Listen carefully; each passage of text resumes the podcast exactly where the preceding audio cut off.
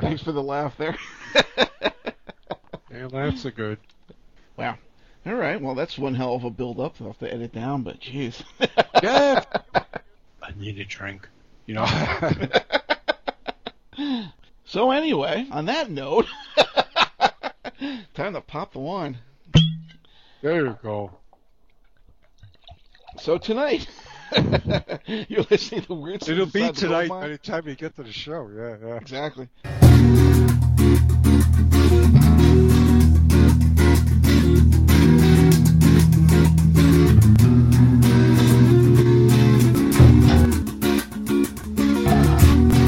listen to Weird Scenes Inside the Gold Mine, your essential guide to all things wild and wonderful in the world of cult entertainment. Tonight we talk the weird world of the Elvis film, The King Died on the Throne, the films of Elvis Presley, on Big Papa Online Network on Blog Talk Radio.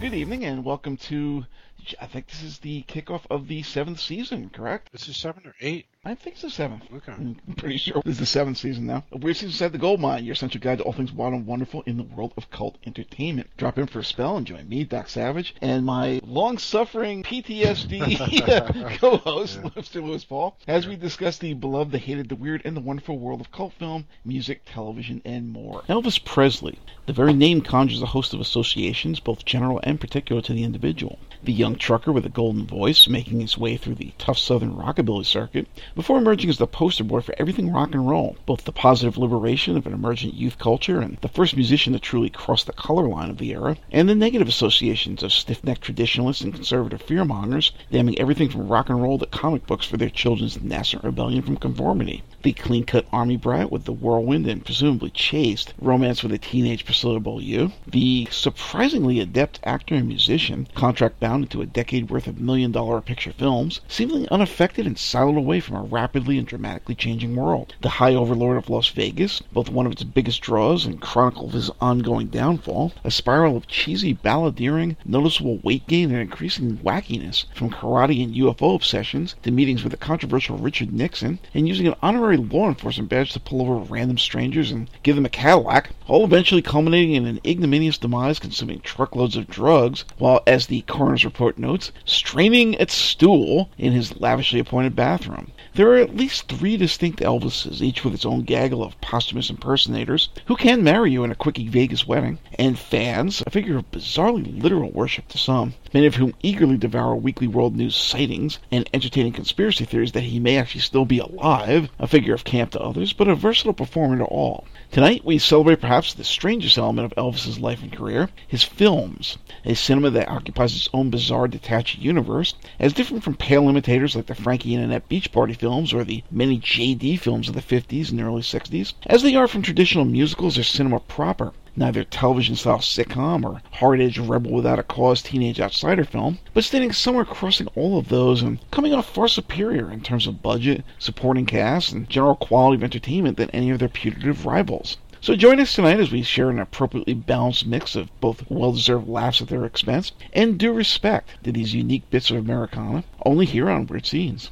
So Elvis is a character in himself. I'm sure we could do shows just on his whole life and career outside of the films. But mm. beyond the good and the bad of him, I will say that I was known for being not an Elvis impersonator because we're talking about you know early high school days more or less. Actually, running all through high school but I was known for just dropping into Elvis impersonations at the drop of a hat, and I was a huge fan of his early stuff. I still do love his, you know, Sun Studios, the early rockabilly stuff, but at the time I was more into the later stuff that everybody knows, the Hound Dog era. The 50 million Elvis fans can't be wrong. I heard that. Yeah, I had all those records, all those greatest hits, and whatever the hell, and I played the hell out of them. I knew all the songs, and I would just drop into them singing all the time, and people knew me for this, you know. I would do the hip thing, the whole deal, the sneer. So yeah yes, you could say that, at least at the time, I was a big Elvis fan.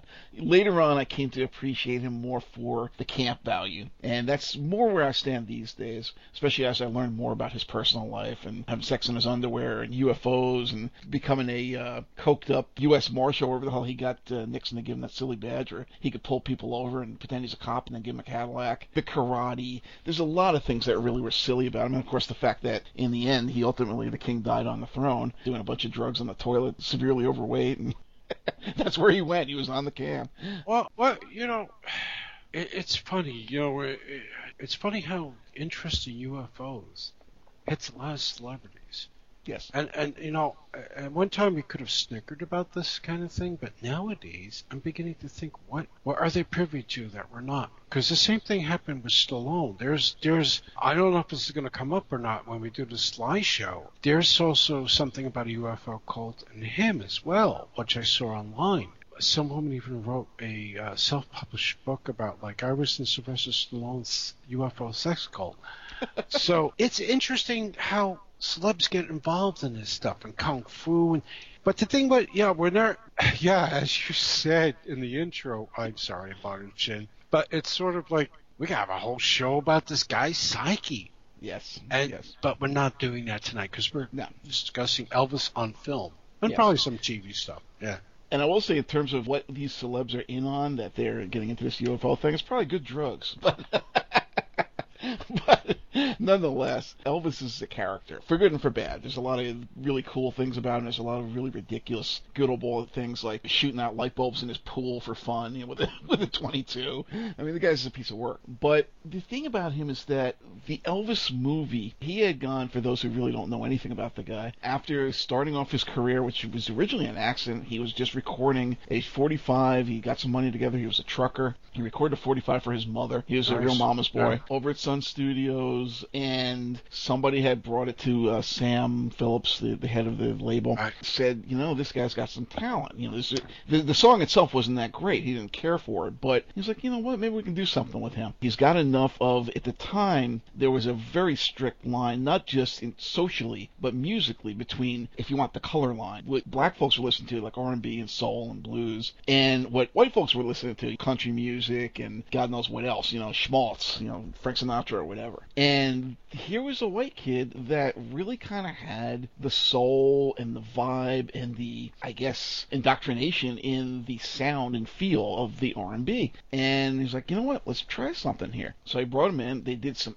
excellent, excellent stuff. Actually, if there's a record out there that I had on cassette, I don't know where it is nowadays in terms of CDs or whatever, it's the Sun Studio Sessions. If you get it, there are multiple takes on just about every track on there. But some of these things are fucking genius. Rockabilly. I love rockabilly anyway. I'm the mm-hmm. Cramps fan, the whole deal. Carl Perkins, Wanda Jackson, Ferlin Husky, you, you name it. Gene Vincent. But when it comes down to this, nobody really touches Elvis. I gotta say that. Those tracks are just amazing. I mean, to this day. I mean, now even seeing Elvis with a more jaundiced eye and laughing at, okay, yeah, he, he became what he became. It's like those tracks are really. There would be no rock and roll without him, no question. And there's Yeah. no two ways about this. I don't care if Chuck Berry and all that stuff came on later. It wouldn't have crossed the color line. This stuff was foundational for what we know in terms of music culture these days. And from there, he got in with people. Eventually, I don't know how fast it was, but he got in with a fella who was actually a, a Dutchman, naturalized, I believe, and a car salesman, Colonel Tom Parker. That was not his real name.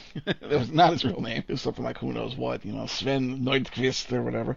But he basically managed him. And yes, he made Elvis a hell of a lot of money because he was a good salesman, a good huckster. And Elvis trusted him. Unfortunately, he trusted him too far. Wound up getting taken for a lot of money that he should have had. And some decisions, while they did make Elvis a hell of a lot of money, also kind of made him into the joke that he became later. One being, he went into the army, which was, you know, the thing to do at the time. He was drafted, whatever. They actually wanted to put him somewhere even more safe than where he wound up. Uh, Elvis didn't like that idea. He's like, wanted to do something, be like a man of the people, if you will. They still kept him separate. He really didn't do anything. He was protected over there in Germany. That's where he met Priscilla, who was his future wife, which was another story. Bottom line was, he came back from the military, and while he was gone, was that whole thing where, you know, the day the music died, rock and roll kind of died off. They had that accident with uh, Buddy Holly and the Big Bopper and Ritchie Valens, and all of a sudden you had all this crap coming up. Like, I don't think it was that fast, but around that time is when you had Fabian and Frankie Avalon and the fakers that they put in for the young girls to get hot for, but they weren't really doing rock and roll music. But those names will come up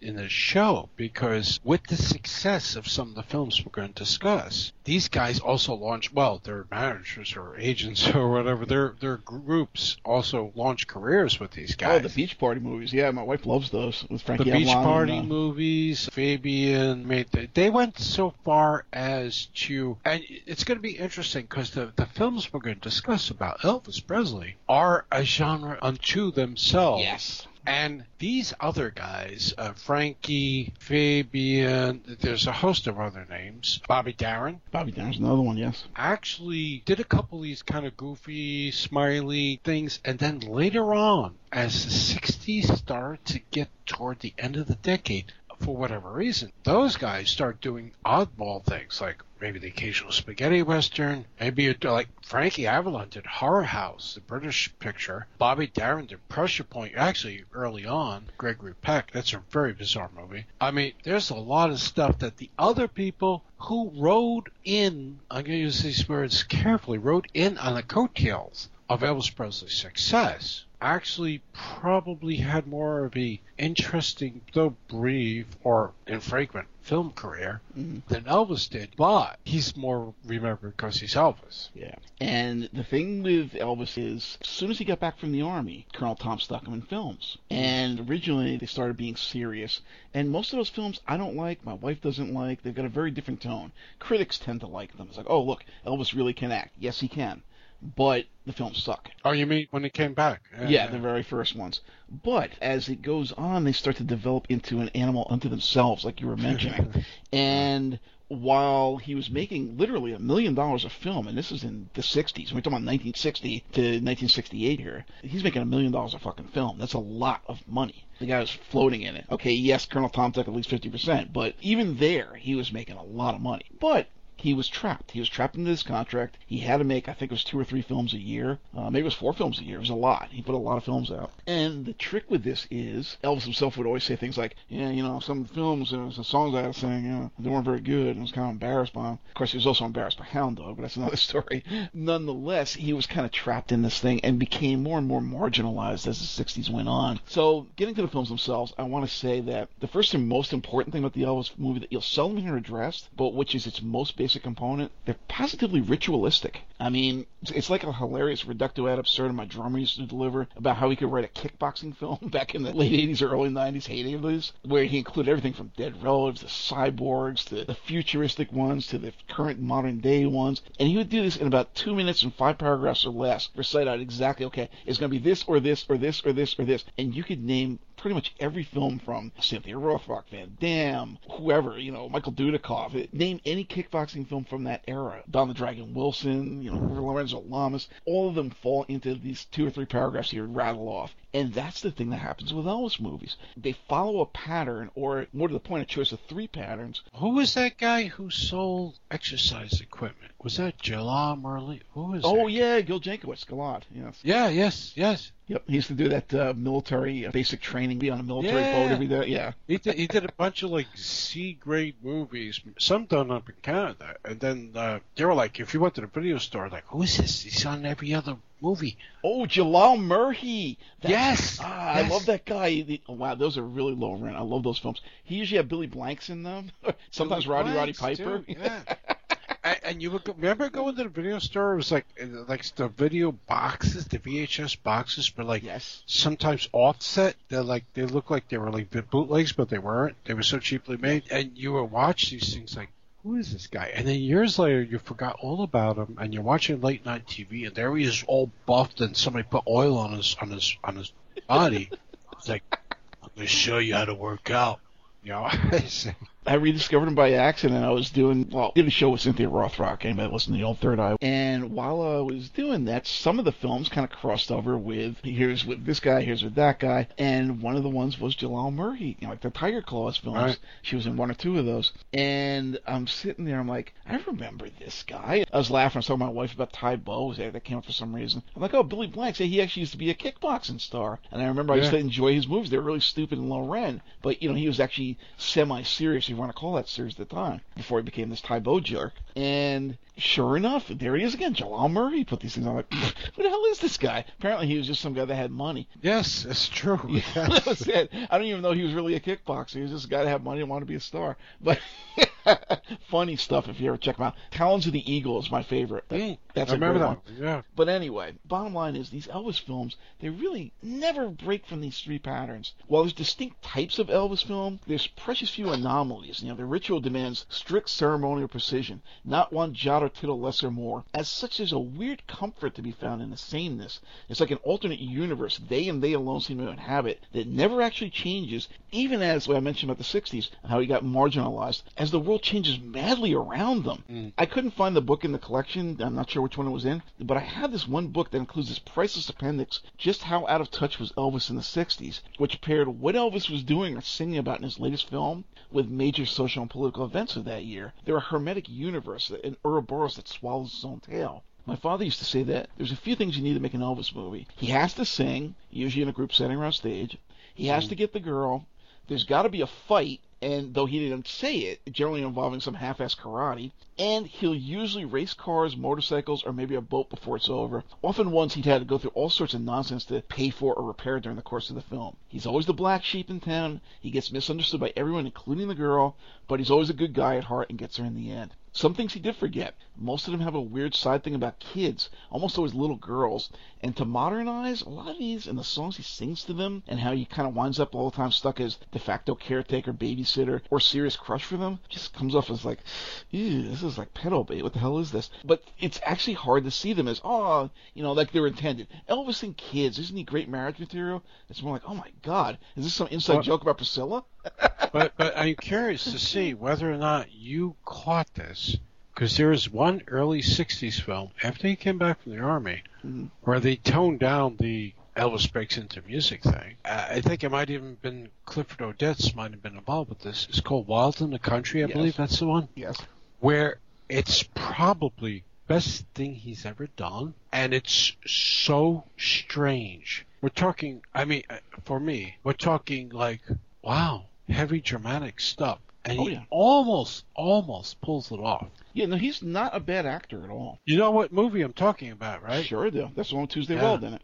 Um, yeah Another thing I'll probably come across, to sensibilities infected by decades of increasingly strident feminism, to be honest, is what back in the 60s and to some extent the 70s and 80s was considered a typical pickup attempt or even arguably a smooth operator. Now, Mm. He comes off now as a walking sexual harassment lawsuit. And for many of his frustrated lines in these films, Elvis comes off more like a woman hater than a sex symbol, film after film. My wife kept laughing about this, I like, oh my god, this guy's going to get arrested nowadays. That said, what I just pointed out is how ridiculous that mentality and way of looking at the world really is. You know, despite his recurrent threats of, I'm going to take you on my knee and give you a spanking and stuff like that, the women are never defenseless and weak. yeah but it's not just this it's not just this it's it's funny Oh, yeah. we we grew up and lived through and what we thought was cool now in retrospect looks very bizarre to us Yes. For example, uh, outside of this Lou, Jerry Lewis, one of his best films ever, The Nutty Professor. Uh, and I don't think we ever covered Jerry. It's a great film. It's it's it's actually brilliant on so many levels. But what's really fucking bizarre about it? When Jerry turns into Buddy Love, Mhm. he's this misogynist, chain smoking, which probably was Jerry. You know, really hardcore. You could see you could see Buddy Love hanging out with Frank. And Dean, because that's probably Jerry's Jerry's alter ego. That was the real Jerry. The thing was, Jerry was very smart about this. In the Nutty Professor, everybody got turned off by Buddy Love. The kids loved Buddy Love, but the girl, uh, I think it was Stella Stevens, who was liking the professor, the nerdy Mhm. guy, got turned off by Buddy Love. Yep. So that that swaggering kind of thing. So this is the thing here with the with the Elvis movies too, is that like they were smart enough not to push it too much. They were smart enough to keep him within a zone for a while. Although the, uh, as I mentioned before, Wild in the Country and a couple other pictures, they tried to like let's step outside and see how this works, and then like okay, let's go back inside. So Let's go to the movies. Well, on that point, the women never come off defenseless or weak in these things. I mean, Mm. actually, Elvis has a lot of trouble landing any of the girls he wants in the films. True. If you go by them, it becomes apparent that the women are actually pulling the strings, and much of the film's narrative thrust revolves around Elvis's attempts to woo, prove himself, debunk numerous misunderstandings along the way, and finally win the inevitably hard-to-get starlet, which is hardly a case for me too. Well, yeah. I, let me jump in. Uh, let, let me jump jump on you with that one. I was looking at the leading female cast for all these pictures. They were what we would consider consider hot and yet interesting. I mean, we got Carolyn Jones. We got Oh yeah. we got like Barbara Eden. Well, nobody ever thought Barbara Eden was hot except for like crazy fucking motherfuckers. So Carolyn Jones and like you know Tuesday Wells, she was a freak and still is. And you know lots of other people. And you know until later on we got like Ann-Margret. I'm like, okay, how's this gonna work? And but we, we will we will name drop some of the actresses in these movies because we can't possibly go into great details about some of these pictures. There's just too many of them in a short amount of time. But interesting actresses cast against Elvis Presley, which which supports your theory. It's like, yeah, he had this his character as written, had this kind of harsh, you know, like you gotta love me, I'm good looking, you know, kind of thing. But they wouldn't. He had to work for it. Yeah, jump through hoops, exactly. Yeah. And you know, like I was mentioning before, watching these movies again recently reminded me of just why I used to love and to some extent idolize the guy when I was a young teenager, even beyond the early rockabilly and rock and roll records that he did before the army. Because for decades, okay, the drugged out Elvis, the Elvis Vegas, the, the filmic Elvis, whatever, that's been Elvis to me for years. Impersonators, marrying folks in quickie drive-through weddings, B.J. Thomas balladeering, shooting light bulbs out of his pool, uh, eating boxes of dream dreamsicles in his bed with a bowl bounce on his belly. You know, the Elvis of David Adler's Life and Cuisine of Elvis Presley, of Albert Goldman's Elvis, where we learned about things like the UFO obsession, Oh, I remember that. Yeah, yeah, yeah. you know, yeah. having sex with his underwear on. The, Elvis is the weird backwards good old boy. But watching these films again, but watching these films again, You take them off. You gotta take them off. for all their cheese, reminded me, at least in the better of them, just how cool the guy could be. I mean, how seemingly self-assured he was, how unafraid he was to throw down in a fight or take a challenge, usually for some sort of high-speed race by land or sea. And honestly, how good-looking the guy was doing it. I mean, put him in a tuxedo or a leather jacket, beach looked surfer clothes, Yes, cheesy he lounge outfits, the guy always stands out in the crowd.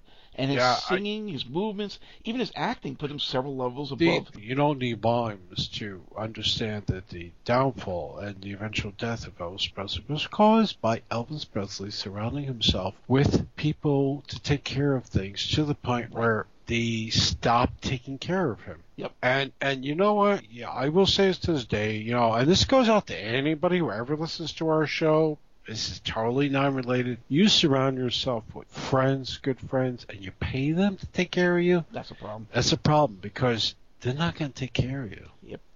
And that's what happened with Elvis. He wanted drugs, they gave him drugs. you know, he wanted to eat, they let him eat. You know, he did not have what somebody like that needs. mentioned about how he stands above his competitors in the music field. He even stands out and holds his own against some old Hollywood A-list talent, like for example Barbara Stanwyck and Roustabout. And that's not something you could do with you mentioned like Fabian or you know whatever nowadays like the Kids in One Direction or something. And above all, not all of them. And I can certainly do it all that shit about kids we were talking about earlier. But Elvis movies at their best or even second best are fun. They occupy the same stupid safe world the Archie comics or the Dobie Gillis TV series, where one or two exceptions aside, nothing all that terrible ever happens. I mean, there's always a challenge to earn enough money to buy a boat or a race car engine or pay for repairs on a guitar or a motorcycle. A girl gets his attention, a slicker, richer, or older, or more continental rival, a fight, a race, several songs, and by the help of his friends and sheer grit and determination, or what my father used to refer to as stick-to-itiveness, he gets a happy ending. They're safe, they're an escape from day-to-day bullshit we have to deal with, and that's why all this other stuff we mentioned aside, these films should be preserved and enjoyed as an important part of the American cultural heritage and psyche. That said, he starts off even before he went to the army with a couple of serious films. Love Me Tender is just a western and it's not even worth talking about him. Oh wait, wait, wait, wait, wait, wait, wait, wait. Ah, see, there you go. Actually, love, let me. Actually, no. Love Me Tender is is like his first movie. Yes. proper. Uh, Elvis dies in it. Oh no, you gave it away. Well, look, come on, man. It's like a 1956. 56. It star, it's actually starred Richard Egan, who was this kind of burly, brusque guy. He actually wasn't a bad actor. He just did not get his his due in some movies. And Debra Paget was in it. Uh, you know, it's another thing, a sexy actress who something must have been going on. She never got her due either. Elvis was third billed in this. Yes. It's sort of like we've seen this a lot, especially you know all our fans who are into spaghetti westerns and, and the like, and American westerns. Forgive me. The guy comes back from the war, the Civil War, and he finds his like what he considers his younger near near to do well brother has actually got his his girlfriend. And, you know, there's like stuff going on there and there's shit going on, you know, cavalrymen, Union, Confederates. It's not done by an auteur. Film, uh, film director Robert D. Webb. I'm sure he probably did a lot of television. I'm sure he did a lot of B movies. But for Elvis's first movie, it's not horrible. I, I think one of the weird things about this is that Elvis dies in the film. Uh, actually, before the credits roll. Yes. And what did you, because of Elvis's popularity, you you'll recall this, is they roll this well it's not a silhouette, but they roll a film of Elvis singing Love Me Tender over a gravestone. Yes. Is, is that it, right? Yep. Near the credits or over the credits, right before the credits, as you know, uh, or they're they're about to roll. You know, they knew his popularity. They probably figured. What I think happened is they probably tested this picture, and it didn't play well with Elvis Presley dying. It's his first movie, and the guy's getting very popular in 1956. It's a Fox movie, by the way, people. I, I know you don't love it. I just wanted to get this out of the way. That I'm assuming there's probably a lot of books. God knows there's a lot of books about these things. I, I'm assuming they tested this and they probably said, "Oh, let's go back and shoot this or add this in," which is this weird thing, you know, like Elvis is doing "Love Me Tender" over, you know, the credits and the other credits in this movie. Other people in this movie should be noted as William Campbell, Dick Sargent. yeah, James Drury, Neville Brand. Neville Brand, yes. L.Q. Jones, Ken Clark, who could not get a break in America, eventually went to Italy, Yes. and Dick Sargent, Bewitched. Yep. Is that a great film? It's an American Western, and honestly, unless you're talking about the Magnificent Seven, that says it all right there. Uh, I'm a spaghetti Western guy. I will not watch American I'm a spaghetti western guy too, but you know, it's it's okay-ish. It's weak. There are some good American westerns, pre-Italian stuff, but it's you know. So we move to the next year, but loving you. Yes, and actually, if you notice, his films before he goes to the military are all based off of existing Elvis song titles. Uh, Yes. So here we get "Loving You." Fellow Hal Kanter directs it. Who, who knows who the hell he is? It's still one of the early serious Elvis films. I actually remembered liking this one somewhat, despite his being paired with 40s B-lister Elizabeth Scott as the love interest. If you can believe that, it's like Elvis is hot for his mom and "Loving You," uh, but it's never been on DVD, or if it was, it hasn't been available since the dawn of the medium. So it's just really old memories for me. He does a lot of songs in this one. You know, unlike the other one where he's just got that one track. He does got a lot of living to do. Let's have a party. Let me be your teddy bear. Hot dog, lonesome cowboy, mean woman blues, and loving you. About half of which were actual hits for him. Yeah, it's it's interesting. You know, you have Wendell Corey, whose career kind of fucking tanked really bad. He ended up in uh, Ted V. Mikels movies at some point. Uh, Elizabeth Scott, who's this husky. I gotta think for husky voice. There's not a lot of a husky voice. Suzanne Pleshette. No, no, no. She did nothing. Zero. Uh, no, Elizabeth Scott. This is like this husky voice, blonde brunette. Who knows? I never got to experience her, so I can't tell you the truth. Um, you say that? Oh, yeah. So, uh, well, it's true. Uh, uh, she went over to do Hammer Pictures. Yes. The Hammer, the, you know, before the horror films. Right. Hammer They're the Horrors. mysteries. Yep. The. Yeah, the Hammer Mysteries, and really interesting link up there. It's funny that you you you keyed into that thing. Yeah, she looks a little older. hmm And, And- speaking and- of old, you know who's in this one? Madge Blake, Aunt Harriet from Batman. Well, we're, we're not going there. It's not that kind of movie. But Uh, but uh, uh, what you did that? I don't know where to go with that. so next up, I- uh, same year. Yes. Oh, go ahead. You got more on that? No, I don't. Same year, he does Jailhouse Rock for a fellow named Richard Thorpe. God knows who he is. Nobody's really in this except for Glenn Strange, who was one of the Frankensteins, one of the speeches Frankensteins, and God knows me, House of Frankenstein, or one of those later Universal ones. It's another boring, serious film, notable mostly for some proto music videos or set pieces for several of Elvis's songs. He's a jailbird who gets a reputation as a singer, and then he manages to parlay that into a music and television career. End of story. It's like a TV movie, or yeah, actually, it's like a TV show from the era. He does a bunch of songs, Jailhouse Rock, I Want to Be Free, Don't Leave Me Now, Treat Me Nice, You're So Square Baby, I Don't Care. So again, a couple of hits in there, but there's really nothing much else to say about it other than people love it because of the name, because oh yeah, I remember Elvis Jailhouse Rock, and there are some what would be considered nowadays music videos you can pull out of it. Otherwise, it's inconsequential. Uh, yeah, and I agree. If this was done by an auteur or even a similar movie by a B movie director, for sure, this would be like a fucking classic. I mean, there are elements in this that could have made this really, really much better. Elvis is a good boy gone bad. and, You know, he's jailed, and he hooks up with this guy, and you know, the guy's a little acerbic, abrasive, and you know, they write together, and then Elvis has a career. Elvis gets out, and the guy's kind of left behind. Yep. There's uh, Mickey Shaughnessy is this fellow, and so yeah, I can see that. But some of the Jailhouse Rock, you know, a couple other things in there, they're electric. Mike Stoller and Jerry Leiber, who were you know the Brill Building people who wrote so many great songs with so many great people back in those days, all the way up into the mid '60s. I'm not even gonna say early '60s, mid '60s. Daber like brought on say, you know, can you like add some cool songs this Elvis can sing?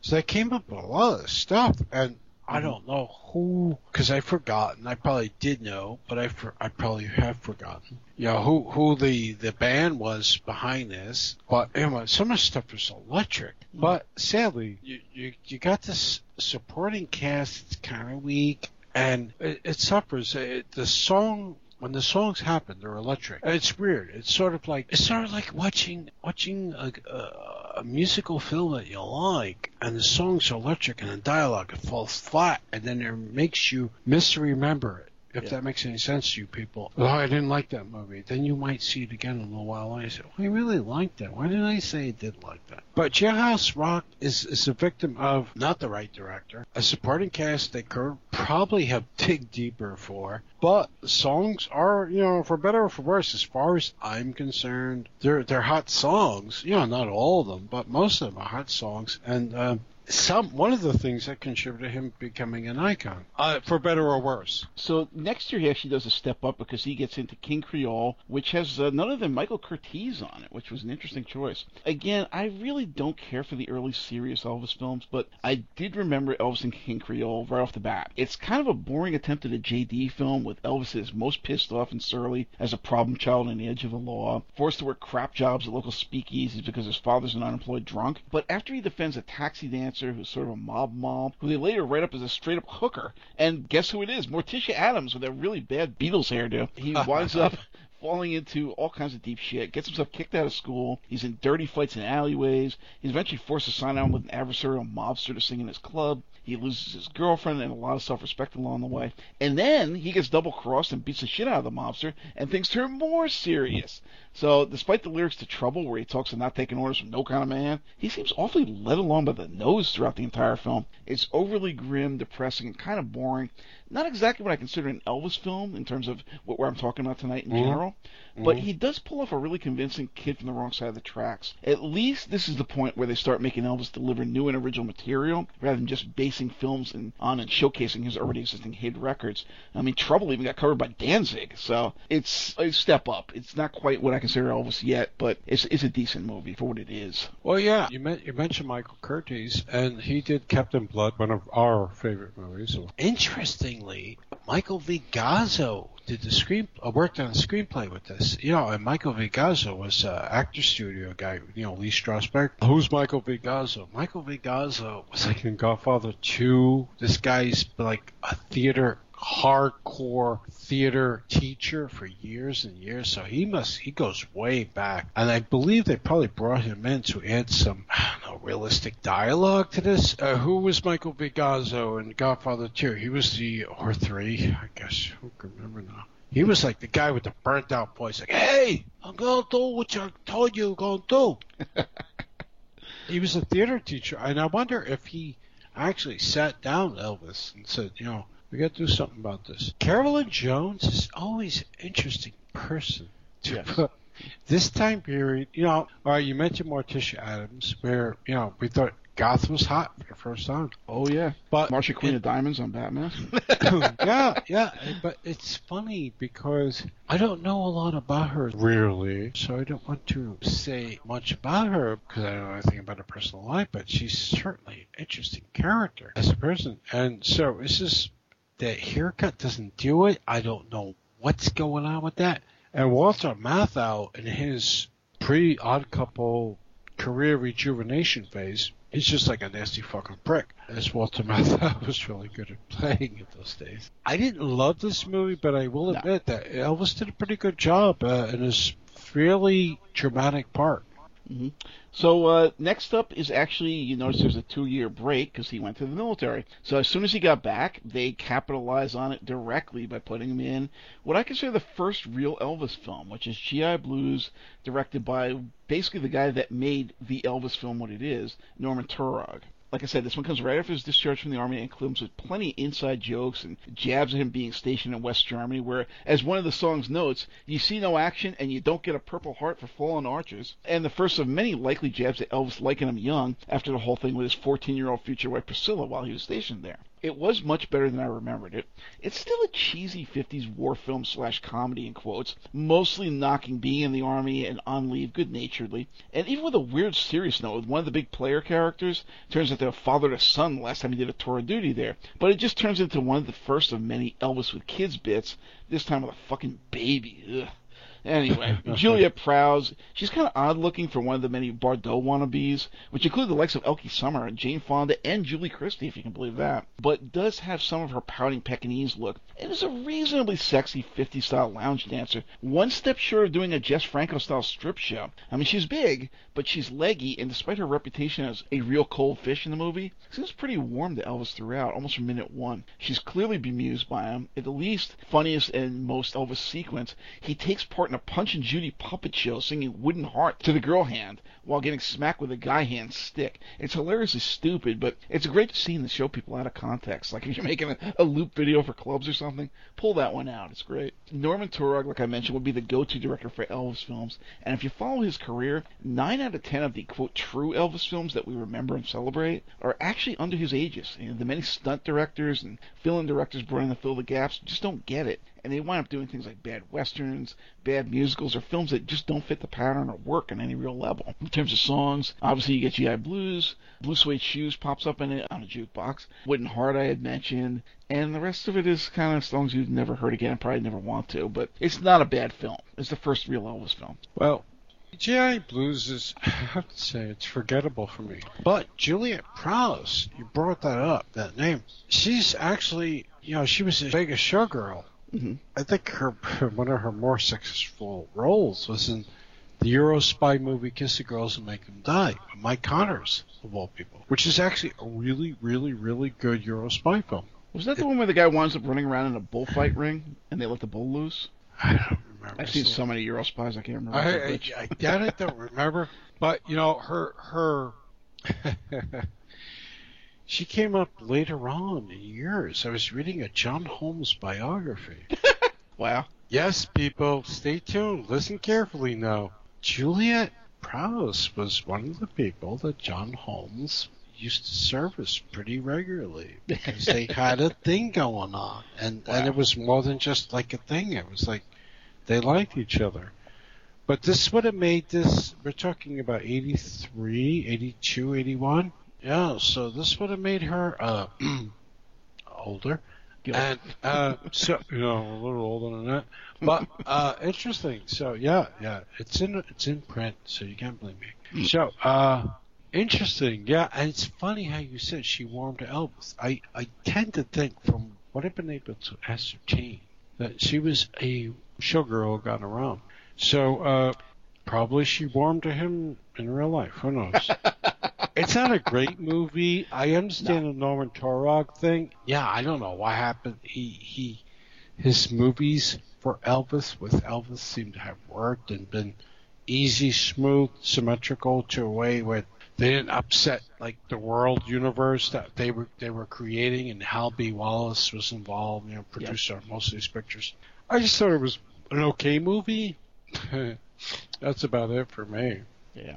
So almost immediately after this, they don't know what to do with Elvis again, so they throw him back another crappy western, Flaming Star, directed by Don Siegel. There's really nothing to say about this. Dolores Del Rio pops up in it. Steve Forrest, one of the Hercules, pops up in this.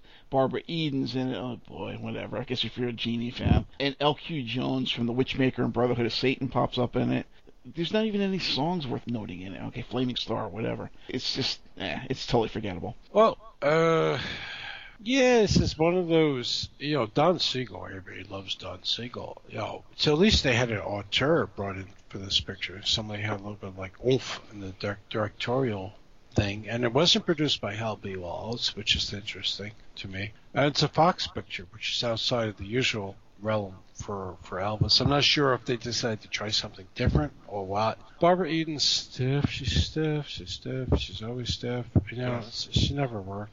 You know, you mentioned the other people uh, in this cast. Good, you know, good cast, a good supporting cast. It's like the first thing. It's like Love Me Tender. It's you know, Yes, very much so. it's very much so like that. A little more jaunty. You know, the few songs we get are a little bit more jaunty, but it, Elvis in the Western Milieu, it just doesn't. It doesn't work. It doesn't work, and you think it would, considering the country boy background, you know, origins Yep. and such. But he's more country boy with a pickup and you know like grease monkey, you know, Yes, whatever, yes. as opposed to I'm going to ride a horse and cowboy type thing. That's, that's very different. Yeah, he rides a horse well. So uh, next up, Wild in the Country. Now you had kind of given this a lead in already, yes, and what I said though was and another one, sort of. This one's more about Tuesday Weld's real life mental problems, sort of.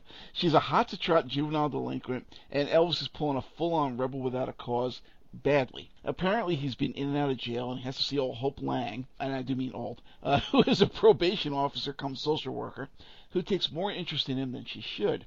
He gets into fights. He may have knocked up one of the girls he stays with.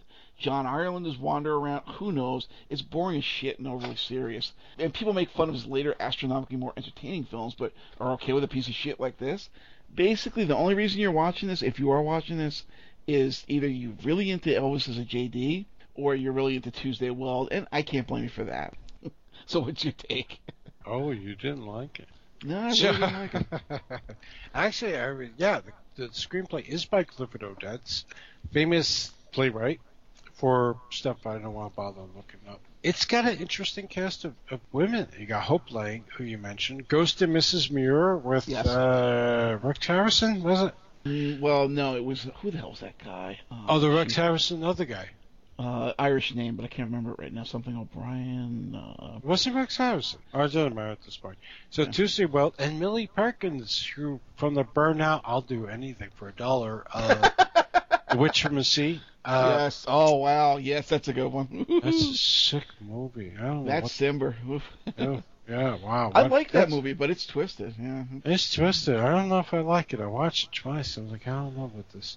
So you got all three kind of like odd people in this movie, and Elvis rarely sings. Uh, if he does at all, I can't remember. A couple And- songs. Yeah. He he's plays a burnt out rider, rider, Yes. and he plays this guy with issues. And you know, you mentioned Hope Lange is like, yeah, he's more attracted to her. Uh, uh, in this point, she would be like the milfy kind of thing.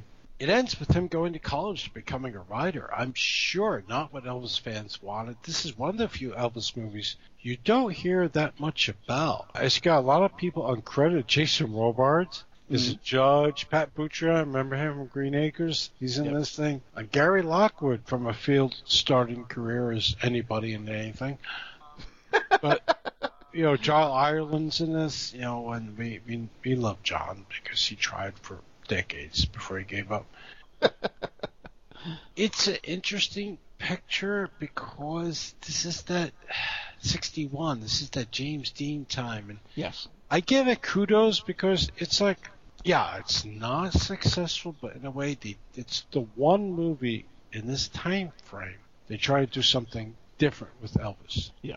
So next up, we get back to the real deal with Norm Turturro for Blue Hawaii. It's definitely an Elvis movie, but you would think this was the first one, not GI Blues.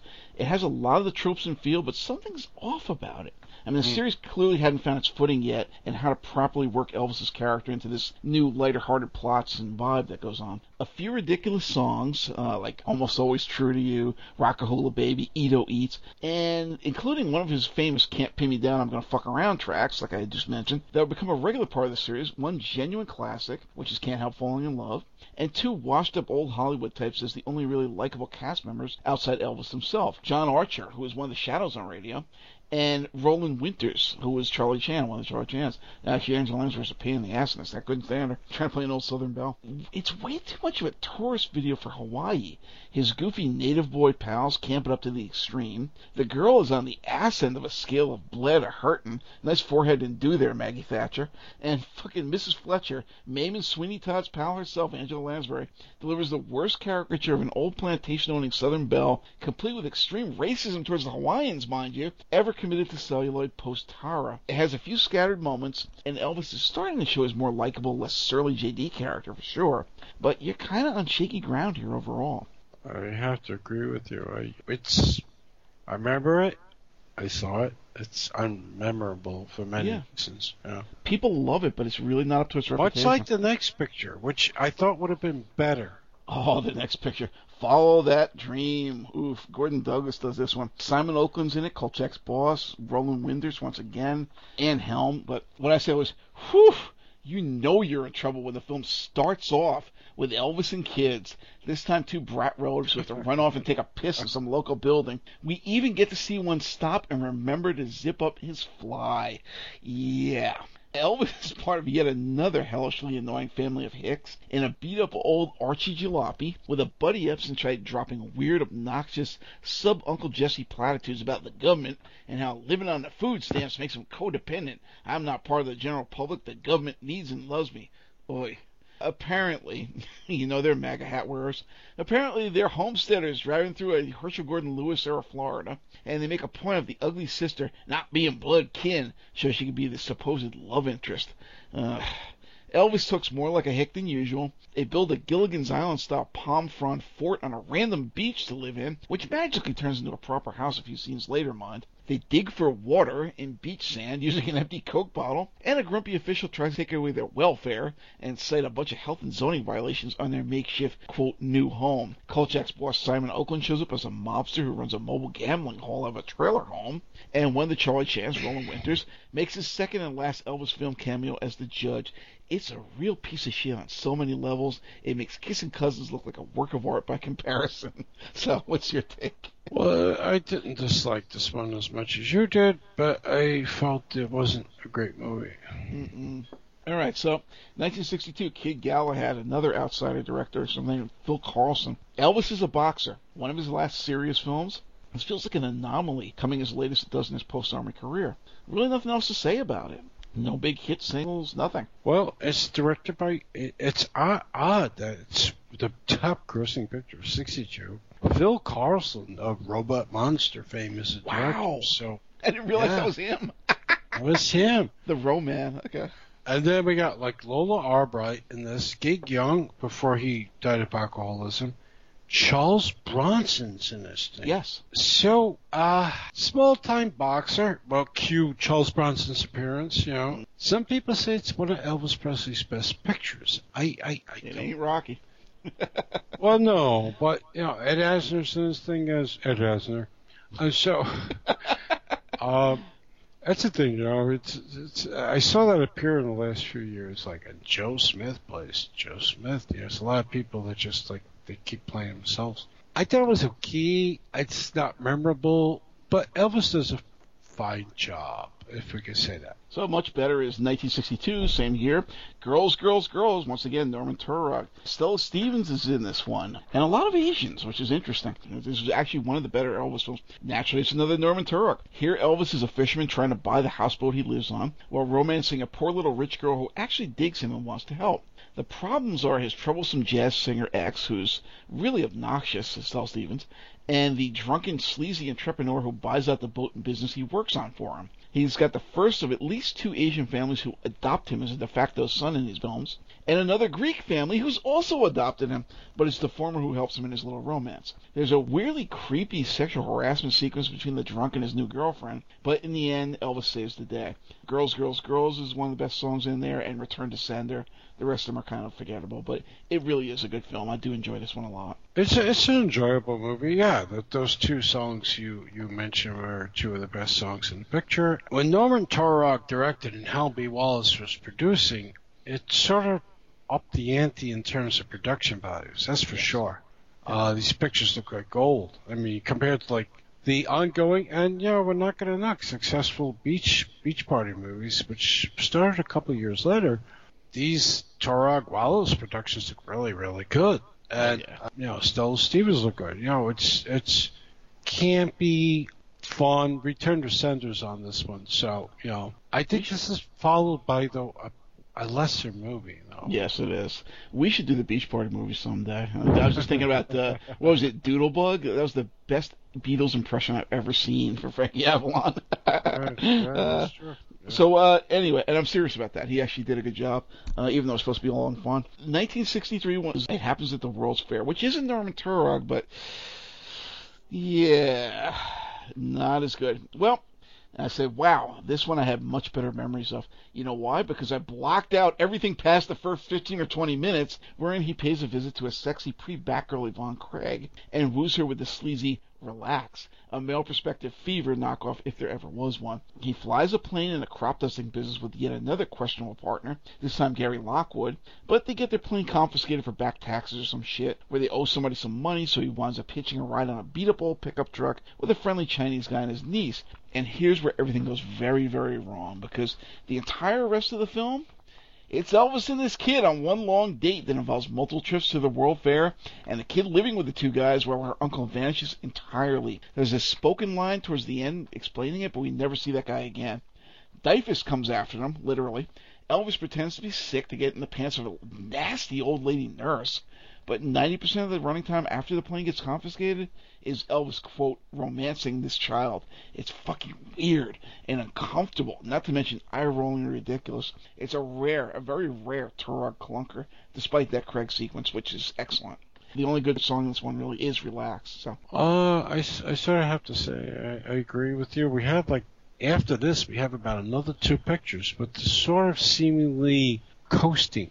Yeah. For a while, although you know we, we have little ups and downs. Yeah, Ursula Andress is in the next one, yes. so that's that's a good thing. Plus a hit, an unusual hit, a Bossa Nova Baby Yes. in the next picture. But this movie, it's a lesser Elvis, not not on his part. I would say I, I think he was committed. Yeah. Not to, not to an asylum. No, I think he was committed to the film. I, I think he, he did his best. It's just something, you know, when you make, as you said on the outset, is when you make so many pictures, you know, maybe more than one a year, it just, just comes to a point where blah, blah, blah. But we actually have the emergence of Beatlemania coming around this point. Yes. So I think this is a lot to do with how we're reacting to these things when then and now. Because 1961-62 is the emergence of the British invasion, Yes. and the world changed. Oh yeah. And then we have Elvis Presley. Who doesn't change? Right. So next up is Fun in Acapulco. Again, this guy Richard Thorpe. I don't know who the hell he is. Ursula Andress is in it. Alejandro Rey is in it. Didn't get enough with Elvis with kids. And should we amend that to ethnic kids after it happened at the World's Fair? Then you're in luck because here he spends the entire film with a pushy quote business partner who's actually a seven or eight year old Mexican kid. We went to Tijuana once when I was younger, and these kids would actually run up to you, more or less hang on you, and tug at your clothes trying to get you to buy crap. Well, that's exactly what happens here, only Elvis lets them stick around and get him jobs singing and shit. Seriously, that's the plot. The plot hook involves some business about his being afraid to dive, so of course his manhood winds up getting challenged like a school kid by the local Spanish slickster, which means Elvis does some insane cliff diving towards the end. Uh, yay? Eventually, after about 20 repeat re- performances of Viva El Vino, Viva El Dinero, Viva Viva El Amor, seriously, they do this like 25 fucking times in the movie. Ursula Andress shows up, but I'll be honest with you, every single time I've watched this film my entire life, so it has to be at least six or eight times by now, given all the TV, VHS, and DVD viewings over the years.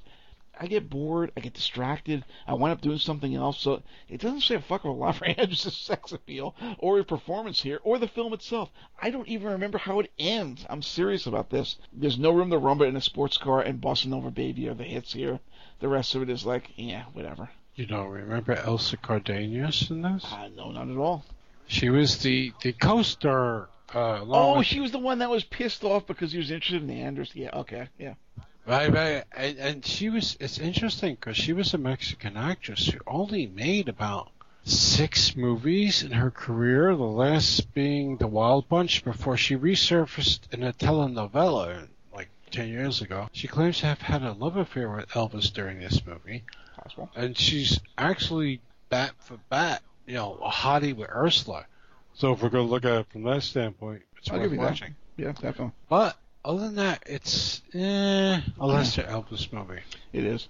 So, um, speaking of lesser Elvis movies, 1964, Kissing Cousins, directed by someone again named Gene Nelson. Torchy Blane shows up in this one. Glenda Farrell, unrecognizable, of course. Yvonne Craig pops up in it again, which is nice to see. Beverly Powers, the one we were laughing about, Beverly Hills from Brides of Blood, when we did our show on the Filipino horror films. She's in this damn thing. Basically, Lil Abner compete with a wrestling Daisy Mae style female and relatives named Mammy and Pappy, but this time they're Tatum, not Yoakum. With a hint of the Dukes of Hazzard, but none of that shows down home charm. Nope, this is all 60s Dayglow sitcom bullshit, complete with Mario Bava slash Dario Argento style gel lighting to punctuate a lame quote joke when the army guy gets sick after hearing what he just ate. Yes, they actually turn the screen green when he does this.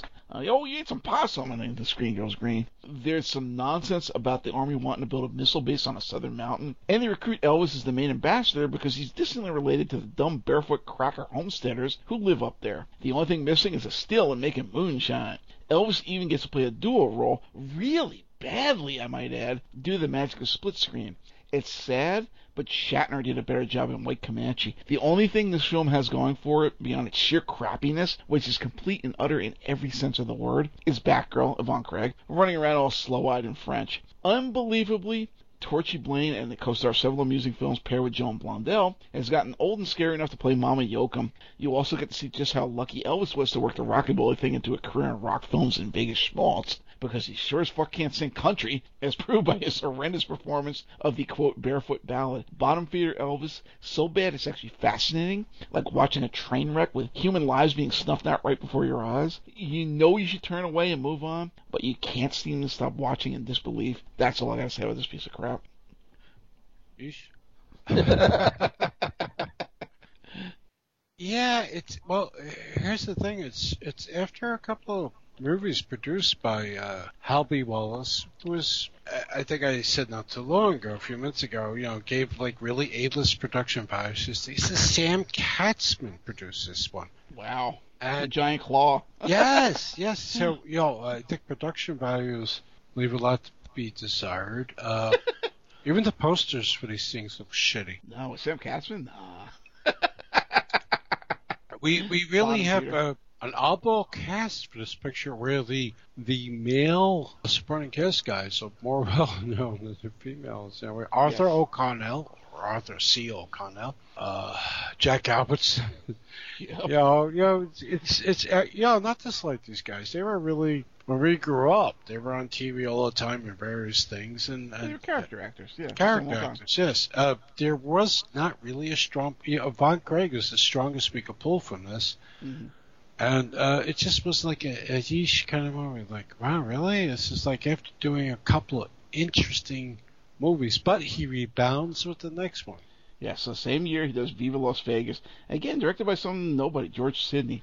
Toni Basil is in this film, stands there smacking her own wiggling ass repeatedly as a dancer in red dress during what did I And you liked it. Well, of course. hey, I'm, not going to complain about Toni Basil smacking her own ass. But Regina Carroll, the Al Adamson wife and regular from his films, is also in it as a showgirl. Teri Garr is in it as a showgirl. Beverly Powers pops up once again as a showgirl. And, of course, Ann-Margret.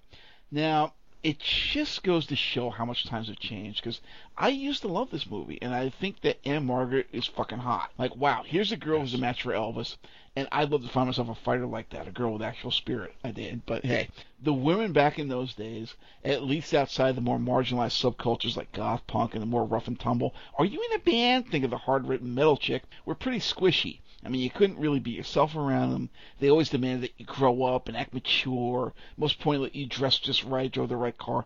I actually worked with and went after a girl who wanted to know what year and model of Camaro I drove because she only liked the IROC. That's a true story and bottom line, somehow have money to quote treat them right. It was bizarre for teenagers. I can't speak to decades prior or since, but it was rough and strange back then. I had more women tell me, You're weird when they found out my interest in music or film, whether it's the art house high stuff or the cult low stuff or world culture and that kid remember. They were extremely one note culturally speaking. I mean, maybe it was just an East Coast thing, but it was. So mm. I found myself when I saw this film drawn like a magnet to women who were tougher than the usual, who could give as good as they can get in a war of wills, women of greater intelligence, not culture. So, okay. In 2018, I revisit this film. And Ann-Margret's behavior, performance, weird noises, and the way she treats Elvis throughout, both in body language, check out the dance sequence where she keeps stepping over him, action, the whole film, and in song, The Lady Loves Me for one, and I can't imagine what the fuck I ever saw in her or this film of appeal. She's horrible, except as gorgeous eye candy. She makes me wish for a submissive woman. Who the hell wants that much of a challenge? Particularly when she violates rule number one. Quote, women marry men hoping they'll totally change them. Men marry women hoping they'll never change. And this is very, very true of human relationships like those girls I was talking about earlier. All she wants is her way or the highway. Who the fuck needs it? Ball her and kick her out before dawn. Not to mention, she's a no talent.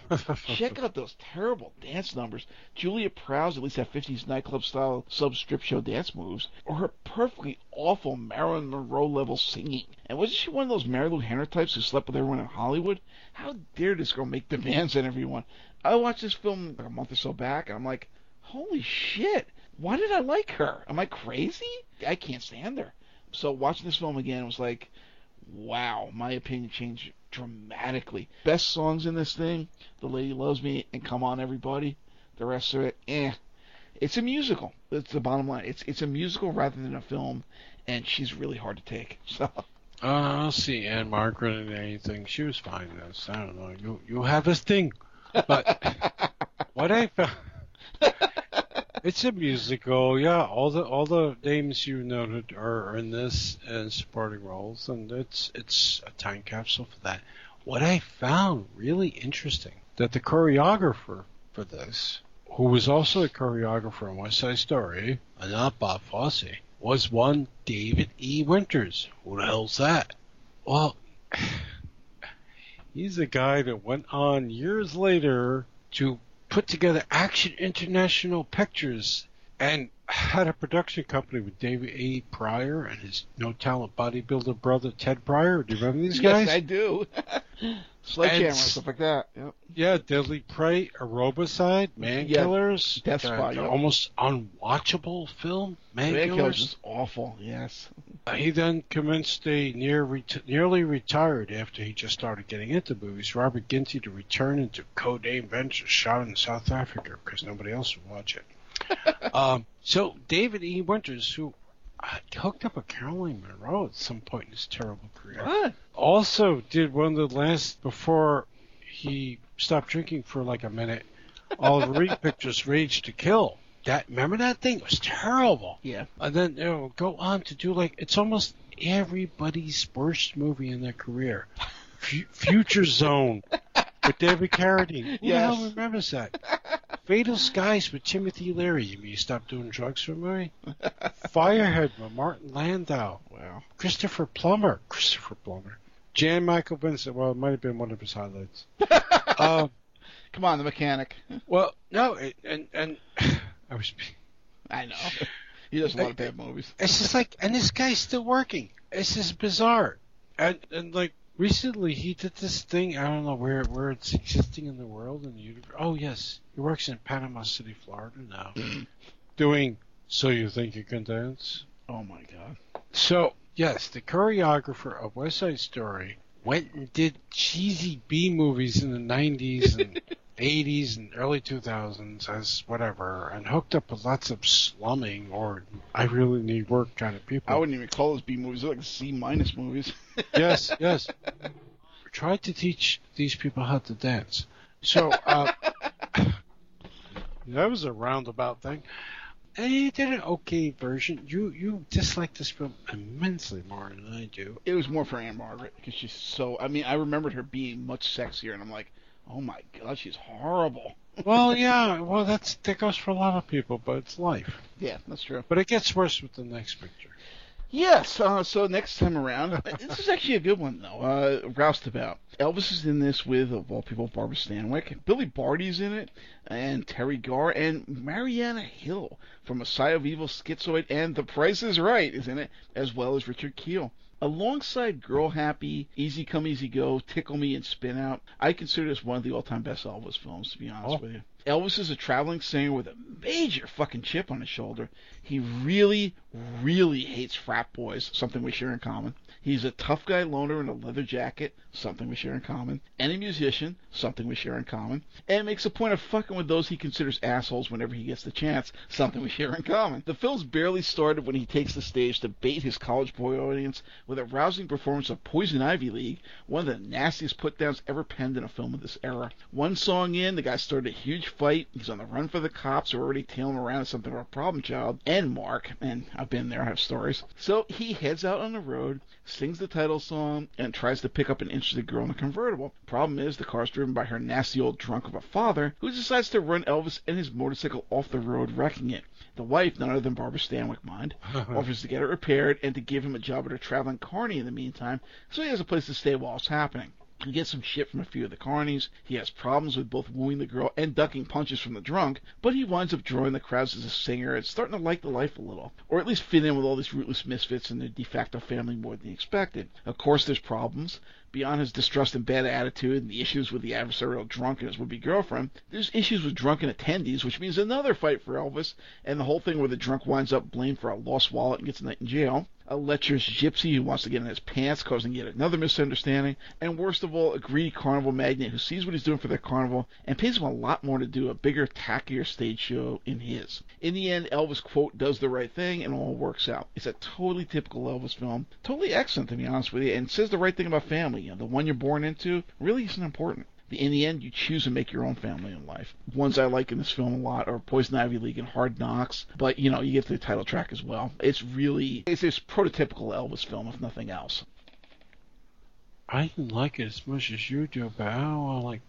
I don't want to dish you, man. Yeah, go for it. See what you got to say. It's okay. I thought it was okay. But, you know, sometimes you see something and it speaks to you and, and it works for you. I get that. And I don't knock anybody for doing that un- unless it's people who do like uh, Blu-ray and DVD commentaries who've never seen the movie and don't know who the hell is who. But I'm not saying names. Yeah. But in any case, apparently I, I'm hated across the internet for this now, speaking my mind. But uh, yeah, yeah, yeah, I see. I see who's my friends and who's not my friends. Mm. Anyway, it's an interesting cast. Uh, Raquel Welch uh, is in a pop-up thing as a college girl. She's not a college girl. She just passes by. And Kent, Kent McCord from um, what was that TV show? Adam Five, Adam Six, Adam Twelve. Adam Twelve. Yeah, he's in it. Uh, Teri Garr is also like, hey, look, there she goes again. And Joy Harmon of the incredibly bustylicious other movie she did. So there's a lot of familiar faces that kind of flit by. But I don't know. It's it totally. It spoke to you. I thought it was like, eh, it's okay. You know, as you can see from what I said, it, a lot of bells rung personally. There's a lot of commonality. So Well, that, You know, just, just that doesn't mean that it's a good film. I mean, if you don't like it, you don't like it. That's some good No, I say. I disliked it. I just said like I can't remember anything from it. so next up, uh, this girl happy, which is another one of my favorites. Gary Crosby, Bing's beating victim slash son, and Les Tremayne, the questionable Nambla mentor from Shazam, shows up as the opening narrator, and Shelley Fabares, who actually was Elvis's favorite co-star. He said that many times. It's another surprise pinch hitter of a director, though. It wasn't actually Norman Taurog. A fellow named Boris Sagal. This guy bats a home run. This time, Elvis and his combo, which includes Bing Crosby's beating victim slash son Gary, who shares his weird looks but none of his talent, leaves their gig at one Chicago or big city nightclub to do a yearly run during spring break at another club in Fort Lauderdale. They do this every year and look forward to it as a good time to get laid as well as paid. But this time, that Chicago type manager, who's a big hearted mobster named Big Frank, yeah, you get the inference there, decides to kill two birds with one stone, assigning Elvis to keep watch on his librarian type daughter when she goes on her first trip down there with the girls. He's terrified she'll wind up pregnant or whatever because she's so kept from the world in his mind. Of course, when she gets down there, she's far from a wilting butterfly, what makes it tough on Elvis and his pals, particularly when it comes to his quote exotic Spanish scorer, Mary Ann Mobley. How Spanish can you get? He winds up falling for her, but of course that's when she finds out that he was assigned to watch over her, so she figures it's all fake. The same shtick as GI Blues, all over again with gusto. This sends her on a drunken spree, stripping and making chaos, eventually winding up in jail. There's an attempt to break to get her out, Elvis in drag, and some really great proper Elvis songs. Some of these movies do have ones among all the usual detritus that are more authentic to his pre-filmic career, and this is one of them. And of course, Elvis gets the girl in the end. It's great stuff. It may actually be my favorite of all the Elvis films. You get Do the Clam, which is just hilarious. Mm-hmm. Girl Happy, Spring Fever, Wolf Call, Fort Lauderdale Chamber of Commerce is cute. The meanest girl in town is great. I actually have uh, we have a pen. She goes around holding up a stick that says she's evil every time. She so I I made this thing for my wife for a laugh, and every time we watch the movie, she holds the stick up. I it's just a fun film. I, I really do like this film. Well, we, we spoke favorably of Mary Ann Mobley, and we had our Mission Impossible uh, TV and movie oh, I don't show. have a problem with this. She's just she's not Spanish. Yeah, no, no, no. She was she's like petite and busty and very interesting looking, and she was uh, very athletic in that Mission Impossible dub uh, two-parter. And uh, yeah, well, forget about Spanish. Nobody plays their their thing. Shelley Fabre, yeah, you're right. You know, I Elvis liked her. Harold Stone, always a credible and very solid character actor. I always, I always felt Harold J. Stone uh, never got his his due. You know, in, in movies and uh, numerous TV things he did. Gary Crosby's in this, yes. Uh, yeah, it's another story. Jackie Coogan's in this, and Beverly Adams again. She's in a couple of Elvis movies. You know, I enjoyed it. I thought it was fluff as much as the next picture, which is a little bit better. Yes. So next up is Tickle Me. A lot of people make fun of this film. It's a Norman Taurog film. I really do like this. This is actually one of my all-time favorite Elvis films. It's I think oh, it's denigrated a lot on the basis of its ridiculous title. Allison Hayes, the 50-foot woman's in this thing. Jackie Lane, the hot Austrian Euro model, is in this thing. You know, Elvis is a famous rodeo cowboy who winds up working downtime as the pool boy and caring for the horses at an all-female fat farm. Of course, one where all the women are in excellent shape in the first place, you know, because nobody wanted to see a bunch of fat girls with Elvis. Super hot Austrian model Jackie Lynch stars as his stunning redheaded love interest, who's the aerobics instructor there. And of course, they don't hit it off right away until he protects her from the goons trying to get the treasure map off of her. That's right, her great granddad was a prospector who found a gold mine and hid the map in a nearby abandoned ghost town, which leads to a bit of atmosphere and one cheesy period dream sequence.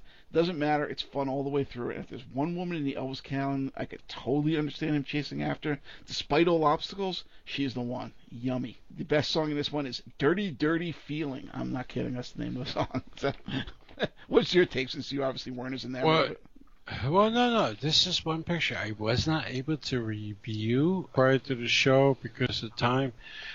And damn you, it makes me want to look at the stupid title picture. Uh, I, I, of course, have seen it. I can't remember it all, so I don't want to comment negative or positive. But damn, you make it look really interesting. It's mostly for Jackie Lynch. She is smoking fucking hot. That's all I can yeah, say. Yeah, yeah. Well, you know, we we had a couple of weeks' notice to do this, but you know, our schedules and Yeah, such. So Things this is not a picture I've seen in recent decades. years. Yeah. Yes, Decades, yeah. yes, recent years. Thank you, sir. So we'll go on to the next one. So the next one, oof. Harem Scarum, directed by Gene Nelson. Mary Ann Mobley's in this again. And so is Billy Barty. Sam Katzman too. Yep. At this point, it's becoming clear that Hollywood is running out of scenarios for Elvis to inhabit. and they're just mm. picking up any discarded piece of shit script off the floor and throwing it at him. this one puts him in Valentino territory, not as the Sheik of Araby, but as a proto Aladdin type who's actually just yeah, it's the usual. You know, Elvis is a performer who's one of the first to visit some unheard of Arabian country as part of a goodwill initiative. Of course, he winds up kidnapped by Hashishin when they see his great karate skills and set to the task of assassinating the local region. Of course, the girl he's interested in is actually that guy's daughter, and he has no intention of doing this, which involves him with a midget pickpocket. Guess where Barty comes in? And the usual chaotic web of misunderstandings and chases that make up this sort of cheese fest. It's really bad and kind of embarrassing culturally speaking to boot. About the best song you get in this one, Shake That Tambourine. that says a lot right there. So what's your what's your take on this one? Yeah, I don't know. I, I, this is this has to be a misstep. Uh, I I think you know, do too much, short amount of time. Mary Ann Mobley is always great eye candy. You you you said something about her not being a Latina. Well, she's certainly an Egyptian princess. Yeah, exactly. uh, Michael Ansara, the the go-to guy for playing ethnic roles, yes, is also in this Ted V. Mikels guy. So we know where we're going a lot, except for Billy Barty, who a lot of you people remember the name, and Jay Novello as, hey, I'll blow anybody. Uh, really, the, the supporting cast is a lot of unknowns, and the production is a lot of unknowns. And this is one of the the, the mid-period Elvis pictures, also produced by Sam Robot Monster Katzman where I'm surprised they actually let this go forward because yeah. um, it just doesn't have the gestalt that the other pictures had at this period in time. A lot of them are starting to pick up momentum as, hey, you know, the fun, but, or, hey, it's above average, but, and this one just really, even the posters were shitty. Yeah.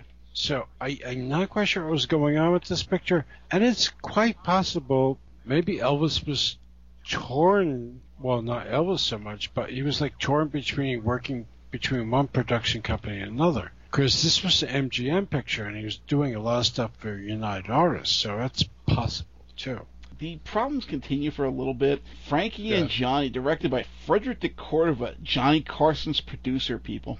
Oi, a costume period piece that looks like it came straight out of Albert Zugsmith catalog unfucking watchable. It's notable for pulling in TV folks like Ellie Mae from the Beverly Hillbillies and Harry Morgan of mm. Dragnet. I'm surprised Doc Severinsen didn't show up to do the score, though he might as well have. Pass. That's all I gotta say. Yeah, uh, surprisingly, uh, yeah, I have to agree with you. Uh, it's, it's. I'm not sure. I think this is a contractual obligation picture. Must have been. Pretty much the same with the next picture, which is a slight step up, though. Yeah, it's, just it's better than this one. Yeah, yeah, because it's a Hal B. Wallis movie. And there's strange people in this that you might like. You know, Suzanna Leigh from Hammer Films and such. Marianna Hill pops up again. Irene Tsu. James Shigeta. Yeah, yeah, I mean Jim Shigeta, like you said, Julie Parrish. You know, there's people in this you would know. Deanna Lund's in this. I remember this one as being better than it was. After chasing the dumpy white girl in Blue Hawaii, here's actually the film I remember where he went for a couple of hot Asian girls, which is true in part, as his exes, who he brings into promoting his new travel service, include the likes of Irene Tsu, Linda Wong, not the porn star people, China Lee of What's Up Tiger Why Lily. not? Why not? That would have made it interesting. Hey, there's actually two Linda Wongs. I like the one better than the other one. You know who I'm talking about. Yes. If we ever do that damn uh, Tubelina show. We will do it. Yeah, yeah. We're... China Lee of What's Up Tiger Lily and Dr. Goldfoot in the Bikini Machine, as well as being one of the first Asian Playboy centerfolds. So you got class here. And Miko Mayama. But most of those girls are the best bit parts and background eye candy. He spends all his time chasing after Marianna Hill before suddenly making an absurd last minute volfach and going after old Suzanna Leigh, who was just minding the office throughout, with zero sparks or interaction between them. And of course, there's a section of Elvis with kids singing to the Chinese family who adopted him. Oi, talk about playing it safe and sticking with your own kind. What the hell were they thinking? Best song in this one, You Scratch My Back and I'll Scratch Yours. The rest of it, yeah, I remember it being a lot better than it was. Let's put it that way. yeah, I have to agree with you. It's it's a film that I remember being a lot better than it was. Although the supporting cast is better than I thought it was. Oh yeah. I actually thought Linda Wong was Linda Wong. Uh, no, it's not. But Suzanna Leigh is is is a lot of fun in this, and uh, you know I interviewed Suzanna Leigh years ago, and, and you know there's only so much stuff you can ask these people. The Deadly like, oh, Bees. the Deadly Bees, but like you know the other Hammer stuff, and, and you know it's Lust for a Vampire. Philip yeah, Philip Ahn, you know, is who we know later on from Good Smart and Kung Fu. And Marianna Hill, which you name check, who was like our go-to girl before she gave up, went to Italy, uh, did spaghetti westerns before becoming a gangbang icon, apparently, from what I've heard. Uh, and Irene Tsu, uh, another interesting character, and Julie Parrish, another interesting character.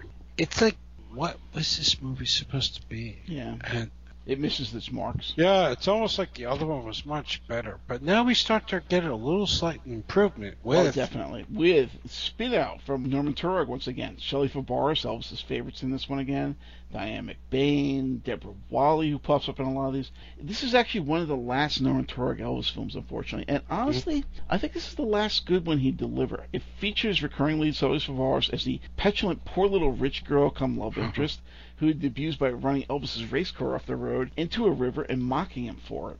Elvis is in a band called the Three and a Half, which is an obnoxious, misogynist slur on their Mo Thompson style drummer, who's Deborah Walley, or possibly a joke about her height if you want to make it sound nicer. Either way, she carries the torch for Elvis. She's a gourmet cook, but the entire band only sees her as one of the guys. Literally, they keep referring to her by male pronouns and such. Elvis is being chased around by some old bat psychologist, sex therapist type, which may be some knock on the Kinseys or Erica Where can John. you find those? it may be some knock on the Kinseys or Erica John, but also for Boris, who has a rich race car owning father buy the land for a private in house performance and trap him into racing for a father, which he resists, racing his own car in that same race. Bottom line, he's got three girls after him, but he winds up getting them all married to other guys, like a wimpy rich suitor for Bars and a wimpy cop who lives to cook for Walley, while singing songs like Smorgasbord, a classic about playing the field I used to use as an anthem for a while there. Uh, some good songs in this one. Spin Out, Stop Looking, Listen, Adam and Evil, Never Say Yes, Beak Shack, Smorgasbord, I'll Be Back. You get the idea even from the song titles. So, But it, it's a fun movie. Uh, Yeah. What what I find interesting about this Elvis Presley film is aside from the few main character actors, you know, Shelley Fabari, Diane McBain, Deborah Walley, you know, from a lot of those beach beach party movies. Carl Betz, who was uh, he had a, like a TV shows, uh, Run for Your Life or something really interesting at the time period. A lot of these people were not familiar. There were a lot of faces like which I think sometimes helps a movie. You know, you know, sometimes like, oh, we don't know who these people. You know, you can't do the association. Like, you know, if you see, uh, if you see Keanu Reeves in a different kind of role, you can always associate it with like one or two, or three, or four, or five different things. yeah, he's always Tennis Preston Esquire for me. Or, you know, or or or the one, or or now John Wick, which which I really really enjoyed the hell out of. those things. or Get Off the Bus. Yeah, Speed. Yeah, you know, fucking Speed's great, man. Come on. So, Speed 2, we're not going to talk about that. He's not even in that one. It's like Patrick, I used to have a career, whatever his name was. So, in any case, what's interesting about this one is uh, except for like two or three or four people, we don't recognize any of these folks. Yep. But Una Merkel shows up. And, and, and she's like, who is that? and she's like goes way way back in a time machine for those genre fans. I won't, I won't say any much more, but yeah, she was still alive by this film. Didn't she do Hey You from one of those Frankenstein Yes. films? Hey You! Do, do, do. Yeah, yeah, yeah. yes, she's one of one of those early Frankenstein films. Yes, exactly. Uh, or The Invisible Man. She's like, yeah, yeah, whatever.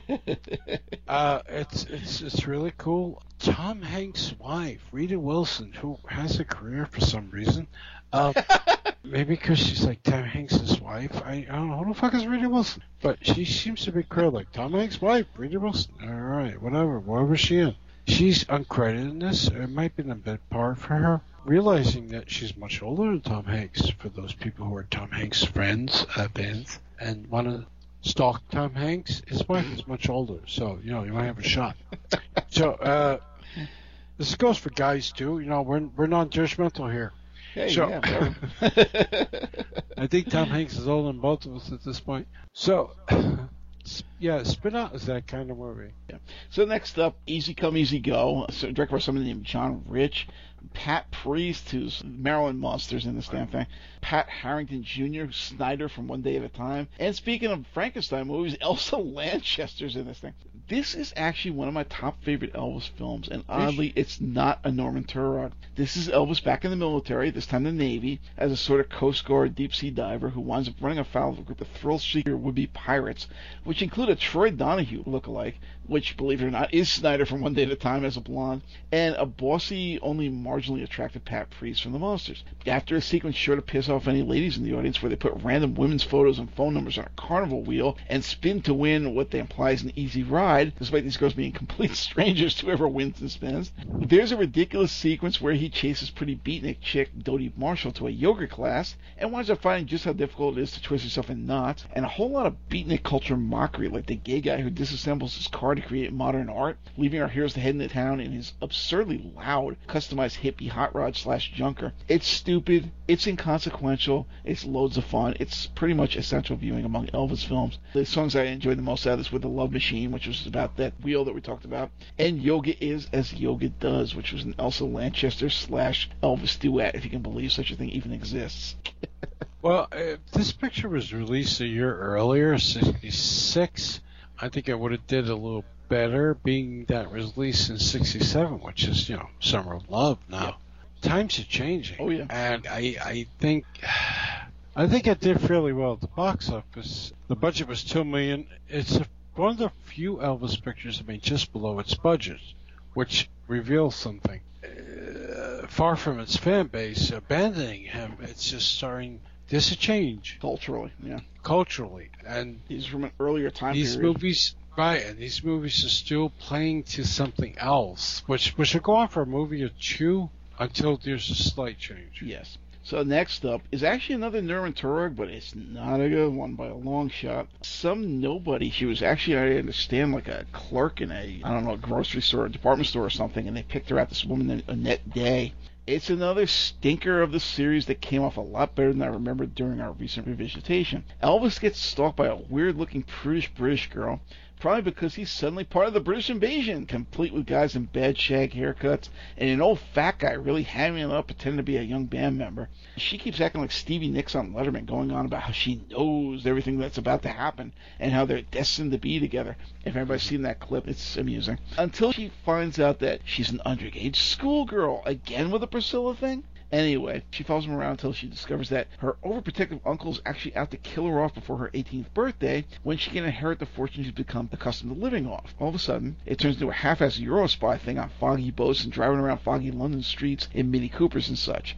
The moments even turn dark, like when she first discovers the plot, and the guy she trusted turns out to be a strangler. And those all work, but then you have to contend with all the sub-monkeys, faux British camp, or the bumbling pompous detectives, three of whom dress alike and keep knocking into each other like Tintin's Thompson and Thompson. Or worst of all, Elvis trying to leave this girl before he discovers her age, which includes a rousing rewrite of Old MacDonald on the back of a produce truck. Whew! Double Trouble, Long Legged Girl with a Short Dress On, and Old MacDonald are the most memorable songs in this one. Like I said, a little bit of atmosphere creeps in, but it's pretty bad. Did you say underage girl with a short dress? no, it's it's not a very good film. No, it's just not. And neither is Clambake. Yeah, Clambake, which is 67, was a fellow named Arthur Nadel. Shelley Fabares comes in again, and Bill Bixby joins the cast for the first of three movies with Elvis, but for the only time as a rival rather than a buddy or a business partner. As you can imagine, he's not very believable as a smooth, rich player trying to get naked with Elvis film regular Shelley Fabares. But the plot revolves around Elvis as a rich Texan oil well magnate's heir, driving to town with those big white Cadillacs with the bullhorns on the front, like Boss Hogg, who decides to change places with some poor schlub because he's sick of girls who only want him for his money. You know, like Eddie Murphy and Dan Aykroyd, only about two decades too early. Elvis gets to play water ski instructor and repair and race speedboats and trying to woo for who's a gold digger just in town to land her rich husband. Of course, since Elvis is interested in her, she has to have doubts about her plan and a heart of gold beneath, and all works out in the end thanks to Elvis's rejected invention of waterproof super glue. I shit you not. It would have been one of the good ones were it not for the Jerry Lewis level mugging and camping up of some loser named Will Hutchins as the guy he trades places with, so it can be painful to sit through at points but overall, it's par for the course and has some likability about it. The only real song you're going to care about in this one is the title cut. It's likable um, uh, compared to Stay Away Joe, Oh, which is yes. like, which is like this thing with yeah. I mean, as far as the the, the movie you just described, it's likable. It again, as I, I, I may have uh, like hinted at before, we're getting toward the end of the 60s. Yes. You know, climates are changing, you know, politically, musically, and they're still putting Elvis in these kind of Goofy ass situations. happy, Yeah. yes, enthusiastic films. We got Vietnam going on. I mean, you know, I don't know. We're still Yeah. years, away from you know Attica and Wounded Knee and all that stuff. But I mean, I don't think he was at a touch. I, I just think he he was packaged into a uh, safe form. you know how yes, a safe formula. Like you have soup that has no salt, and they just kind of added him in as a salt.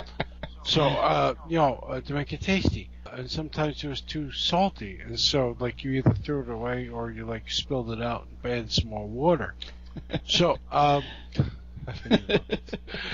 But in any case, it, it was likable, but the next one was freaking horrible. And uh, if they didn't do a turnaround from this, we wouldn't be like in damage territory. Yeah, some fellow named Peter Tewksbury gives a "Stay Away, Joe." Burgess Meredith pops up. Joan Blondell pops up in this all unrecognizably.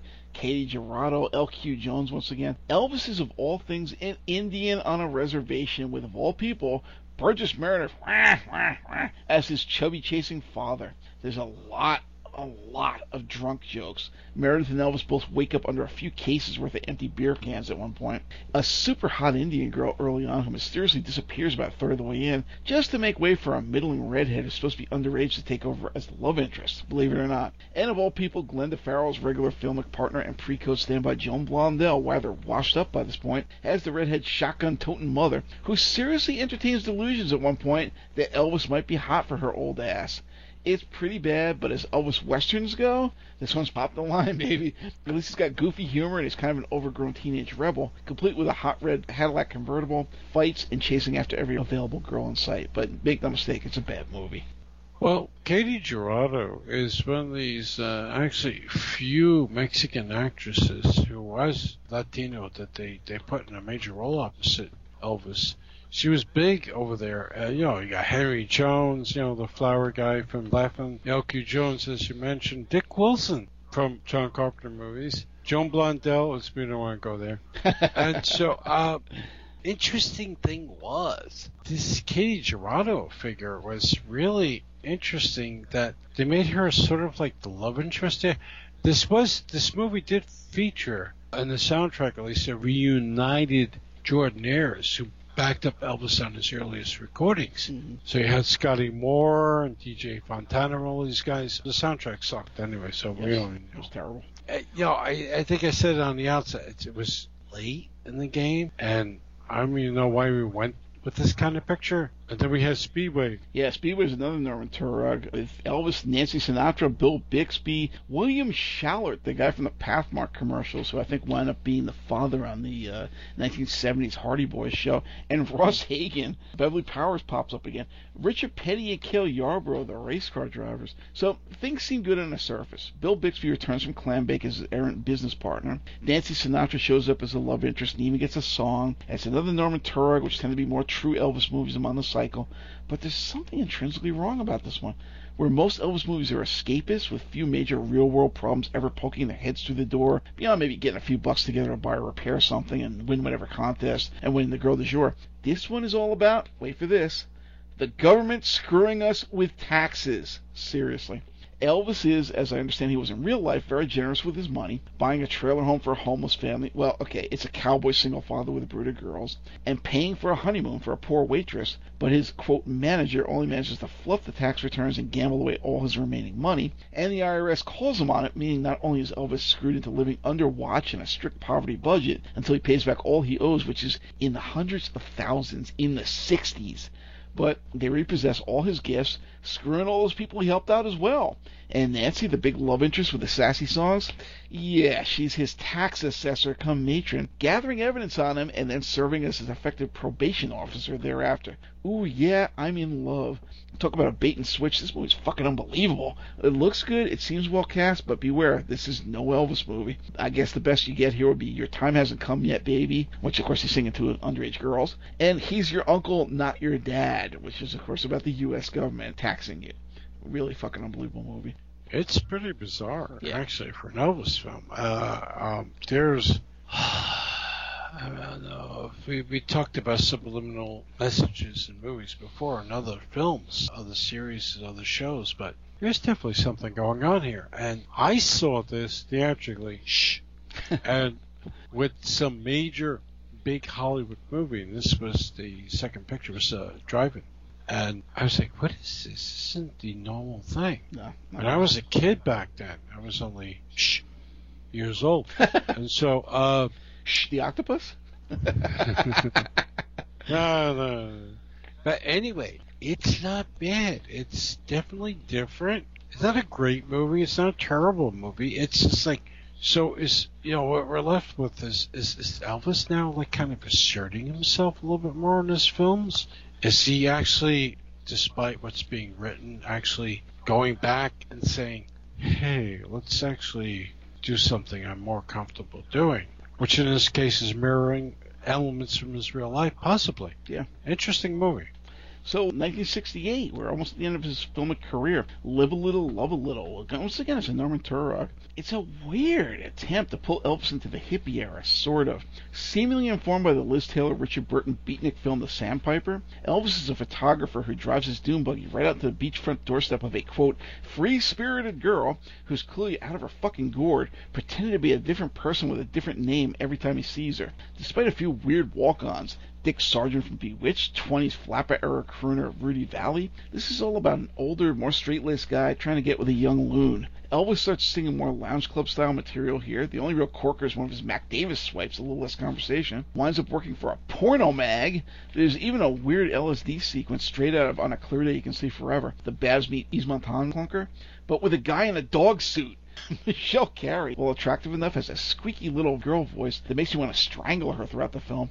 Our pal Celeste Yarnell of Beast of Blood shows up as well, and she's actually kind of attractive here, but it's more of a bit part as a thwarted pickup attempt. It's bizarre and more of one of those of its era period piece jobs than anything else in his filmography. The bottom line is it's just fucking strange. Best thing in this is the Mac Davis song, The Less Conversation.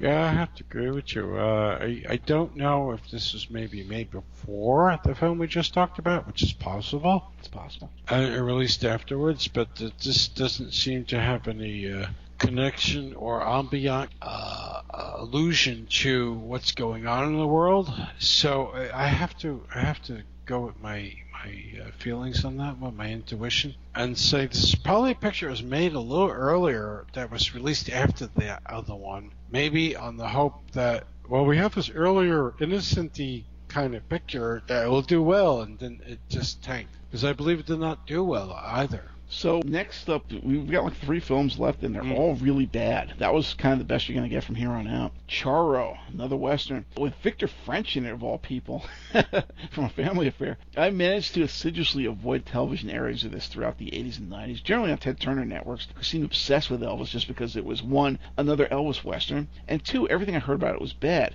Unfortunately, it did turn up in a box set of Elvis films I actually wanted most of the films in, so it is in my collection. Skimmed through exactly once at the time of purchase. It's a sorry attempt by yet another film director to co-opt the success of Eastwood, Van Cleef, Leone, and the Spaghetti Western, so Elvis walks around with some really silly looking 5 o'clock shadow and a poncho. But it's got the feel of an Albert Zugsmith production, so there's no way it could ever possibly work.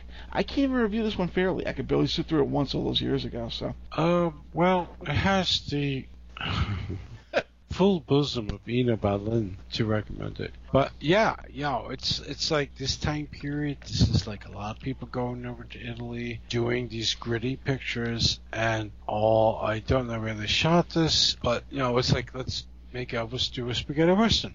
I don't think it was beneath him. I think he was totally capable of turning in a good picture. I think it's Oh, what, yeah. what he was surrounded with. I think you know we didn't we didn't have a really great director. We didn't have a really terrific cast. Hugo Montenegro, who pretty much did like 99 cent store albums even back then. Um, worst of all, worst of all for poor Elvis, his his distribution dropped from Columbia and Fox and MGM to like National General Pictures. Yep. You know, you knew the times were changing hmm based on probably uh, the revenue coming in from his movies, and and also this was released in March of '69. So you know by then the Eastwood pictures have come out. A lot of stuff is happening. The world is changing. I think it's an admirable. I, I will be kind to it though. I think it's an admirable, admirable attempt to do something different with Elvis Presley. I think with the right Director. production.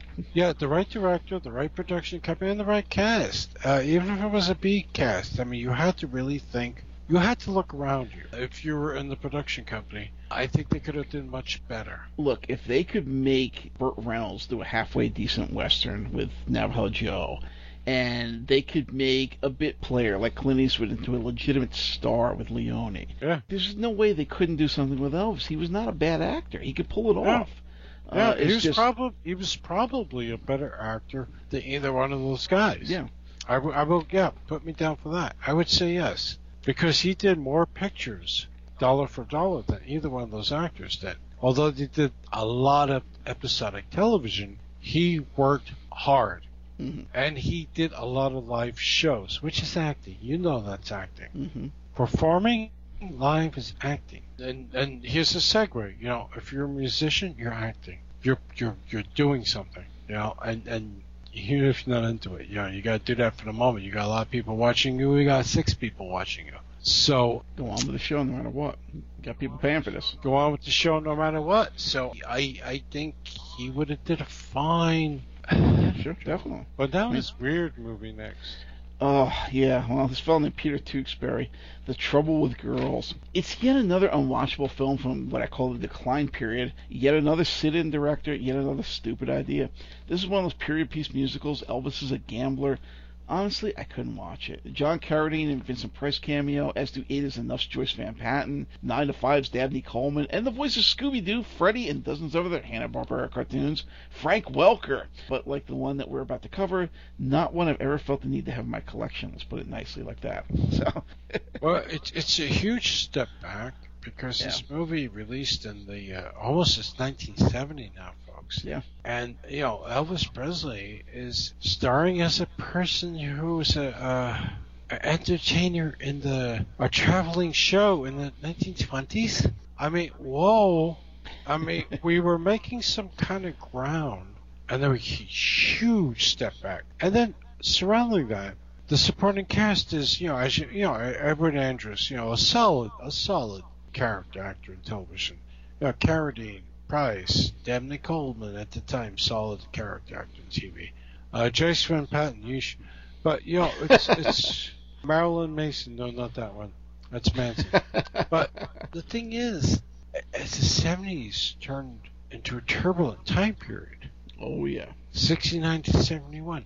Why would you make a movie with one of the most magnificently talented and occasionally box office champion guy who's now heading towards the skids? Make a movie about a traveling guy in his 20s. It's not only a throwback, it's like you're you're Smoking You're- crack. yeah, you're moving back and you're not you're not acknowledging I, it's really a bad decision. It's like not acknowledging climate change in 2018. Um, Yeah, we're not going to go there.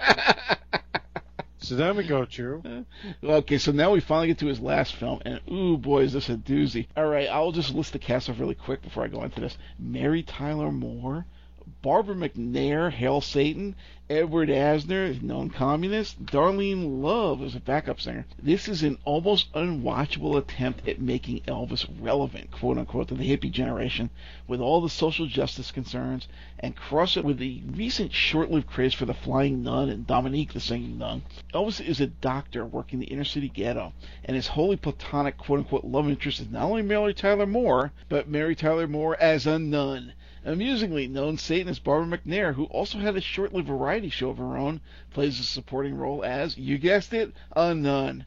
Head of the American Communist Party, Lou Grant himself, Ed Asner appears as a gruff cop, and Darlene Love makes a cameo, but except as a sick joke, this film's really unwatchable. It's like someone tried to mix Gidget and the Mod Squad. It's too overbearingly concerned with social justice on one hand, and too soft soap and cloyingly sweet and innocent for the crowd that would appreciate those more realistic sensibilities. It's an ignominious end to a long run. It was a good movie to stop making these goddamn things and go to Vegas. well, you know, it, it, it's an interesting picture because they gave it to a director who did Waterhole Number Three in '67, which is like one of the first like rated M movies with James Coburn and a bunch of fairly dearly undraped people. A honky, another another weird interracial high school movie. So this guy wasn't like beyond where the lilies bloom. Sounder Part Two, as if we needed one. Yeah, so he wasn't a hack and uh, of course, he graduated in 1980 with Guyana Tragedy, the story of Jim Jones, starring our favorite, mm-hmm. Powers Boothe. uh, you mean Powers Boothe? Yeah, yeah. He, he, he wasn't a complete hack. So you know, uh, he did Frank Sinatra's last movie, Contract on Cherry Street. So you know, it's, it's a, it was capable of being something else. I don't know if somewhere along the line along the way things got changed. But yes, I, I agree with you. They tried to make something relevant. The only thing that can be said for this is that a year before this got released, he did a comeback special for television, 1968, and just called Elvis. Nobody knew too much what was coming, and we had heard he was just gonna go do bare bones bluesy, like he was, you know. So he comes out with a leather jacket, and for a brief moment in time, there was hope. Mm-hmm. Now, if you've seen this, there's there's a, an extended version of it out there. Elvis Presley, some of his original crew from his, you know, when he started, just sitting out there in the round doing without added extra production, doing the stuff, doing what he does. And Elvis the Comeback Special was probably where I'd like to remember him the most at the end. Yeah, that whole shtick where he was out there with Scotty Moore and Bill uh, Black, I think it was the original trio, mm. and I think they even brought in the Jordanaires. I'm not positive. In the middle of like a wrestling ring, more or less, mm. was amazing. You know, he's sitting there in a leather jacket and then just kind of comping these things out. Later on, there, there was three parts to that special. One was more like Jailhouse Rock, where he was in a white suit and they had this huge two-layer stage set or whatever. And then there was a third part that I don't really remember that well they didn't work so well for me. But that mm. part in the ring with him in the leather jacket and Scotty and Bill, that was killer. And I once again, like you said, that seemed like oh god, he's coming back. And then unfortunately he went on to do Vegas, and everybody knows how that went. I mean, you know, there's some silly love for things like you know American Trilogy and all those crappy B.J. Thomas, Mac Davis songs he was doing. But yeah, I mean, it's it's not the same thing. It, it, this is before he went Vegas. He was kind of on the borderline, like okay, I think he wants to come back. I think he wants to do something other than be known as this guy that's increasingly irrelevant doing cheesy movies that are time locked in the 50s. Mm. But uh, it obviously didn't happen that way. So well, you know, it made a lot of money for him, and and oh, then yeah. something happened we're not privy to. It might be in the oodles and oodles and dozens of Elvis books. You know, there's something happened with his psyche. You know, it could have been involving his mother, uh, could have been involving his management, or it could have been involving need to be loved beyond the uh, periphery of the uh, what we thought was going on. And so he got larger than life. You know, he he got involved with things and then the drugs. Yeah, things yeah. fell apart because for a lot of reasons. Like you said, his mother dying was a huge thing for him. He got involved with what they call the Memphis Mafia, which he had a bunch of hangers on that he would just kind of, you know, basically yes man kissing his ass all the time, and he'd throw him all kinds of money. And some of them were parts of his band, but other people were just schmucks, you know, Southerners that he knew. Well, I, I want to say this though. He was like one of the last people you would consider would be involved in drugs. Yeah, that's true. And you would think like wholesomeness. Who would you think of? Elvis Presley, right? hmm And so it was like wild to think, wow, reds and Christmas trees and all this stuff, you know, and uh, yeah, but still, Well, I think it's a it's kind of a touring thing. You know, you're a musician. Yeah. You're always out there. You got to perform. You got to do something to keep you up. Okay, now I'm up and I can't sleep, and then it becomes you know. I'm, I'm assuming that's part of it. yeah, But give me some of this, give me some of that. Yeah, yeah. Also, the big thing for him at some point there in the middle of this whole Memphis Mafia doing Vegas, touring around, whatever, his beloved wife, Priscilla, had a thing with his karate instructor because she was feeling neglected because he was always leaving her alone while he was on tour. Mm. That broke him, honestly. That that was the defining moment that made him fat Elvis and drugged out Elvis. And I've seen his last concert, and I've seen ones around that time, and he just increasingly is losing it. You know, if he had not died on the throne, you know, taking a bunch of drugs, would he still be around? He might be some like bloated old, who knows what, but he would not be the same guy. There's no way. He would have to have found himself again in some manner for some reason or other, some trigger, and got him past his, you know, druggy girlfriend. Yeah, I agree. I agree Yeah. with you. Yeah, I agree with that. I think if Elvis had lived and, and kind of got himself out of that Yeah. rut, he would he would not be like a fat old guy now. I think he would have got himself out of that, and I think he would have re. Actually, he probably would have reinvented himself. Yeah, there could have been an '80s comeback, like kind of like what uh, George Harrison was trying to do with the Traveling Wilburys and all that. You know, the Beatles revival Yeah. thing. Yeah. Uh, how good it would have been, who knows? But he would have been alive, and unfortunately, that's not the way things went. But you know, nonetheless, we do have these really weird films that, you know, the more you think about it, the more you see them in this sort of hermetic universe that locks into this pattern and ignores everything going on around it for a decade, a very tumultuous decade in the world, society, you know, war, whatever, culture. They're how really fucking strange they are and while they're really enjoyable, they're also really weird. So that's part of what's to celebrate about these films, at least the better part of them. So next time around, I believe we decided we were going to do what I had called the the Italian Stallion or Party at Kitty and Yes. Studs, the films of Sylvester Stallone. I am still watching some real stinkers that you probably think are great, and vice versa. but you know, it should be a fun Yeah, one. well, yeah, and, and our, our purpose is not to not knock him because you know, you know, things happen for a reason, and and I think he's a very intelligent businessman, oh yeah, and I think I think he's he's a pretty decent actor. I, I watched something not too long ago saying, I always thought this was terrible. This is actually pretty good, and he's pretty good in it. So you never know.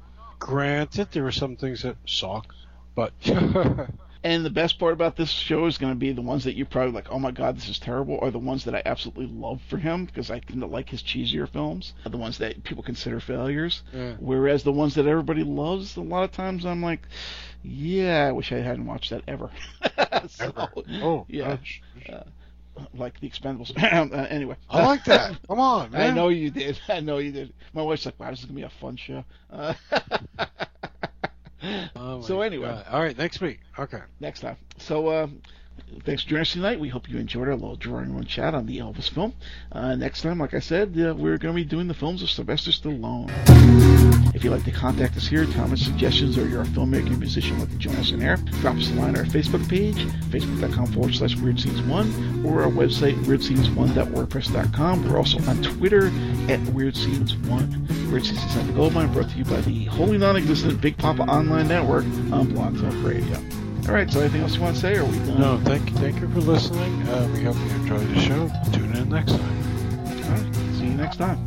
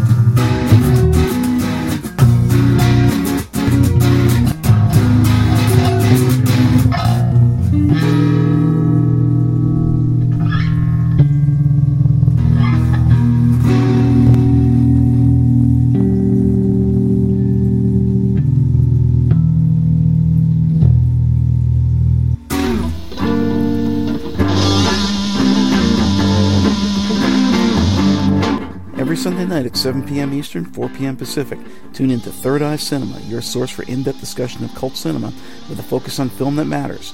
Cult, grindhouse, drive-in, independent, and underground film from the dawn of the talkies through the early 90s. This is a forum where we explore genre film and music from around the world, in-depth conversation and career analysis with directors, actors, and musicians, and open discussion on films that matter, those that fall outside the mainstream corporate film by boardroom committee. These are the province of the auteur, the visionary, the dreamer, the outsider. None of that dreck that passes for mainstream film these days. This is all about the glory days of independent cinema from all over the world, any of the hotbeds of obscure, oddball, or generally wild cinema available on DVD from the dawn of the medium to this very day. Join us as we delve deep into the cinematic netherworld here on Third Eye Cinema. Sundays at 7 p.m. Eastern, 4 p.m. Pacific on the Big Papa Online Network on Blog Talk Radio. What is At Eye Level? A reductio ad absurdum look at the headlines, from politics to pop culture, from the corporate to the individual. Every Monday at 6 p.m. Eastern, we take a not so serious look at the serious issues of the day. Whether it's politics, economics, social issues, music, or old movies and TV shows, We discuss everything the corporate media overlooks while making you laugh at the absurdity of it all. hell, you gotta have a sense of humor about life. Just look at the headlines. So join me, Matt G, And me, Doc Savage. every Monday at 6 p.m. Eastern as we navigate the sea of trolls, talking points, and trickery and try to figure out a way to be there when tomorrow comes. at eye level, bringing more to you. Only on the Big Papa Network on Blog Talk Radio.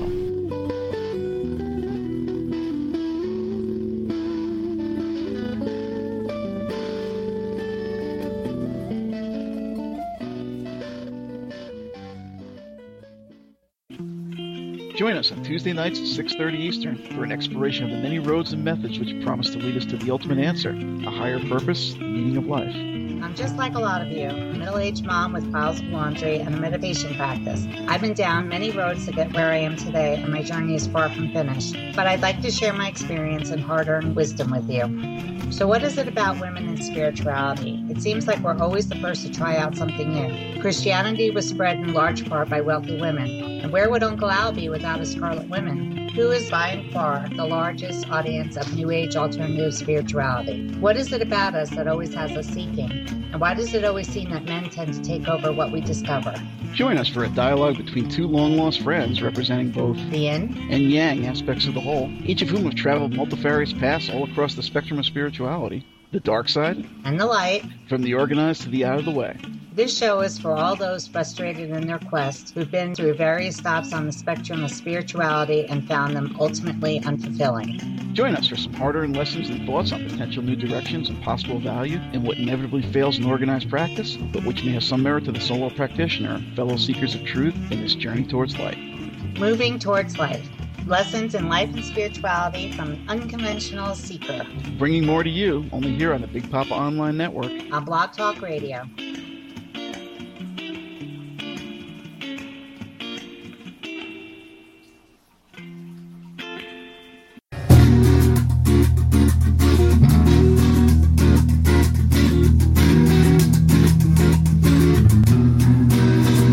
Thursday night at 7 p.m. Eastern, 4 p.m. Pacific, join us for weird scenes inside the gold mine, your essential guide to all things wild and wonderful in the world of cult entertainment. Drop in for a spell as Doc Savage, Lois Hall, myself, discuss the beloved, the hated, the weird, and the wonderful world of cult film, music, television, and more.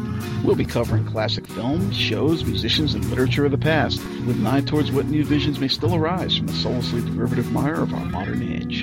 Tune in, turn on, and take a step outside the mainstream as we dig deep into the rich vein of cult cinema, music, and television, right here on Weird Scenes Inside the Gold Mine Only here on the Big Papa Online Network. on Blog Talk Radio. Hello. Hello, how are you? Good. How you doing? All right. Yeah. You holding up after the whole chiller incident? You know what? That physically wiped me out. Standing out there for hours, cold, rain. Yep. Oh, it's I believe it. I totally believe it. and you know what? I'll I'll tell you a couple of things. Like the vibe was really off when I got there. So this was like definitely a thing. Yeah, even before it happened. Yeah, that's typical. I get a lot of situations like that where you walk in the door and it's like, yeah, the vibes ain't good. Yeah, So- is for the first time too. You know, usually if you're not feeling well or under the weather, and I was ba- battling a sinus thing, I have been for weeks, but this is not that. It all started out when I ran around like a chicken without a head just to get, you know, like the small toothpaste. Make sure I take a shaver. Yeah, things I always forget. Right. And uh, I was going to get some booze, and I used the wrong card. I said, "Oh, I'm so sorry," you know. And I was going to go back home, and I did. And I said, "I'm, run- I'm running out of time. I want to rest for about a half an hour." And I said to Alexa, "Wake me up in 30 minutes." but I'm playing with the phone, and I said, "Shit." I was supposed to get in 50 minutes. Okay, wake me up in 30 minutes. Right. And I heard it go off, and I said, Alexa, it's a pretty cool thing I have sometimes. I said, wake me up in 15 minutes. PM or AM? PM, okay. It went off. I didn't hear it. I was like, shit, groggy. I'm like, oh, I gotta get out of here. It's 2.30. So uh, I go for a Uber or Lyft, and I get the better deal of a two, less than 40, you know, like 35. It's not too bad that time of the year. Right. Sometimes it's cheaper when it's warmer. So right away, you know, I'm not paying attention. The guy goes left instead of right. He's supposed to go on one and nine, go through Route three, and head north. He heads toward Newark. So we're going through. So I'm going through Elizabeth. I'm like, you're going way the fuck out of the way. You're going whatever it is east, right? He's going east. So I'm past Newark. I said, uh, are you following your GPS? Oh yeah, yeah. I said, you're going way out of the way, man. You got to go all the way across New Jersey now. So our 35, 45 minute ride turned to an hour plus. Oof. Still the same price though, but it was Okay. like, come on, you know? I figured he's trying to screw you like a taxi driver would. No, no. When you pay Uber or Lyft, the price you get is the price you get. Okay. But whatever happened, okay, so I get to the hotel. You know, I said some minute hellos. You know, so I get in a car, I see people I know. So I go to check in. So it's 3:45. This is a whole adventure in itself. Oh yeah, you have a room in the courtyard. Great, because when I do these Q and A's, rushing back and forth is so much easier than going upstairs. Right. But it's not ready. Oh. it's, it's almost four o'clock. Isn't check-in time three? Yeah, I know. I'm sorry. Let me call for you. No, it's not ready. Oh. All right, that's cool. You know, no pressure. Uh, I'll tell you what. I'll go outside. It's chilly, but not horrible out, and I'll drag my shit. What's your cell number? I'll call you. Oh yeah, it's my cell number. Blah blah blah. So about four fifteen comes. It's nothing. I go back in there. It's still not ready. Oh, I'm so sorry. Well, okay. I'll tell you what. You know, I'm not stressed out about this. I'll go back outside. I see some people I know. So I go back in. It's now a quarter to five, right? Yeah. I haven't taken a piss yet. So you can run this if you want. Okay. So yeah, it's like major, but I got like my bag, I got a backpack, so you know it's hard to do. It's I'm sorry, your room's still not ready. I'm like, come on, check-in time's three o'clock. It's almost five. I really got to go to the bathroom. well, it's down the hall. No, I'd rather check into my room. I don't know when it's going to be ready. I'm like, do you not have enough people to clean the rooms? I don't understand this. Yeah. Like, I said, or what condition was that room? Yeah, exactly. Somebody get killed in there? She goes, I'll give you a room on the second floor. Okay, fine. I'll take anything at this time. Fine. You know, it's just, uh, you know, you get disgusted. So I go up there. It's a, it's a, it's one positive thing. It's the second floor. Is nothing really going on there. Only a few people have rooms, and most of it's the long lines for the photo ops. Right. And when they're not happening, which is like you're going to sleep, it's fairly quiet. So I was like, okay, fine. It's a smallish room for a hotel, I, I thought, but hey, whatever. And before I leave the desk, I said, um, I don't want to be weird, but you know, since the way things are going here, you know, usually we get a little something for working the show, and can you just tell me so I don't overspend and know how much cash I gotta have on my card? I have no idea what you mean. Oh, okay, cool, no problem. So like, I didn't buy anything. So I meet my sound guy. He's already ready for me. That's good. And then the girl who assisted me the last two shows is back with me, and she's a little over exuberant. We should meet everybody. I already figured out where everybody is. Blah blah blah. blah. Like Dominique, it's all right. Let me just, you know, just checked in. Uh, you know, okay, let's meet people. So we go meet the people. No hassles there. Of course, fifty percent of the people I spoke with show promoter at least twice in a short time before the show. Yeah, it's a done deal. They're like, huh? uh, you're in the program. By the way, I printed out flyers just with the times of the event in color. So I'll give you one. You know, I've printed out like enough of them. Yeah, so here's the deal. My usual spiel is if you don't want to do it, it's fine. Mm. Just letting it will be fun. It's not going to take too long, too much time out of your life, but I understand.